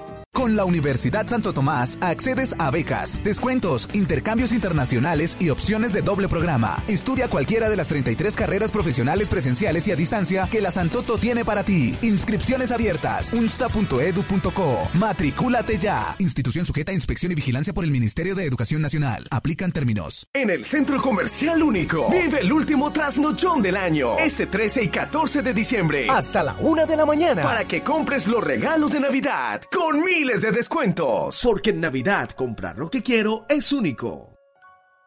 Es bueno hacer la novena con uno, Ven, ven, ven, mi Jesús, ven, ven, ven, ven, ven, que te quiero yo. pero es increíble hacerla con siete, Ven, ven, ven, mi Jesús, ven, ven, ven, ven, ven, que te quiero yo. como las ofertas de tu droguería alemana. Ofertas siete días a la semana. Ven y aprovechalas. Solo en droguería alemana. Siempre pensando en tu salud. En los días de Navidad Chevrolet, las grandes ofertas son nuestro mejor regalo, porque puedes estrenar hoy y empezar a pagar en un año y llevarte tu Chevrolet con seguro todo riesgo gratis, bonos para matrícula y SOAT y tasas desde 0.65% durante 5 años. Para más información visita chevrolet.com.co.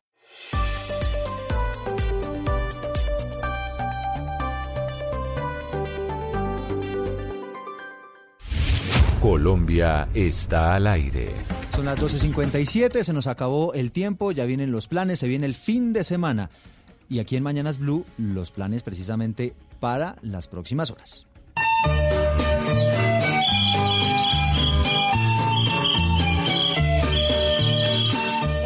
Muchas actividades para este fin de semana previo al inicio de las novenas navideñas, una tradición muy colombiana. Le cuento que el Teatro Cafán trae clásicos navideños, un concierto lleno de boleros, balada, música colombiana, villancicos, música clásica, todo acorde con esta época. La presentación será este domingo, 15 de diciembre, a las 11 de la mañana.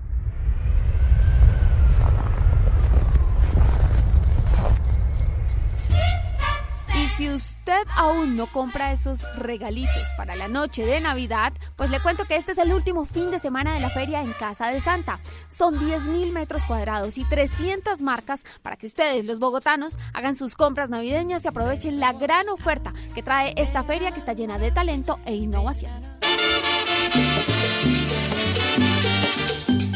Rápidamente para el departamento de Boyacá porque este 16 de diciembre inicia el tradicional aguinaldo boyacense. Esta es la fiesta previa a la noche de Navidad.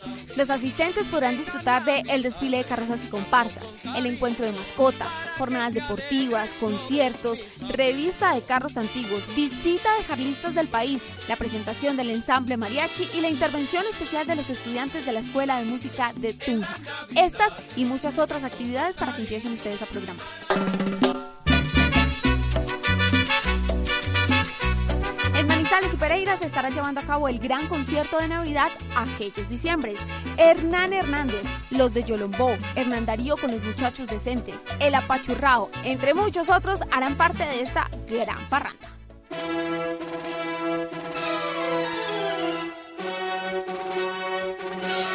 Llega por primera vez a Bucaramanga El Dueño de Todas las Cosas, un espectáculo musical que narra la historia de un grupo de artistas circenses quienes deben huir de un circo perseguido por el dueño de todas las cosas, un personaje que reclama la posesión del circo. Presentación, sábado y domingo, en el Teatro Santander. Esto acaba de llegar desde el taller de Santa. Puedo confirmar, Blixen anunció su retiro anoche. Y para cerrar, como siempre, cine. Elliot es un caballo miniatura que siempre ha soñado con pertenecer al equipo de renos que alan el trineo de Santa Claus. Cuando uno de estos renos se retira repentinamente, empezarán las pruebas para encontrar un reemplazo antes de que llegue la Navidad. Elliot demostrará que él es el caballo para ese trabajo. Elliot, el pequeño reno, disponible ya en todas las salas de cine de nuestro país. Temporada de fiestas. Oye, las pruebas de ligas menores fueron la semana pasada. Y otros de los estrenos para este fin de semana son Negra Navidad, 14 días, 12 noches, Border y El Misterio del Paro. Para que se vayan programando y disfruten de estas tres últimas semanas que nos quedan antes de finalizar este 2019.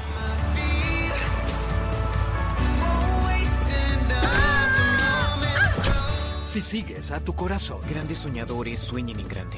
Rodillas, pezuñas e intenten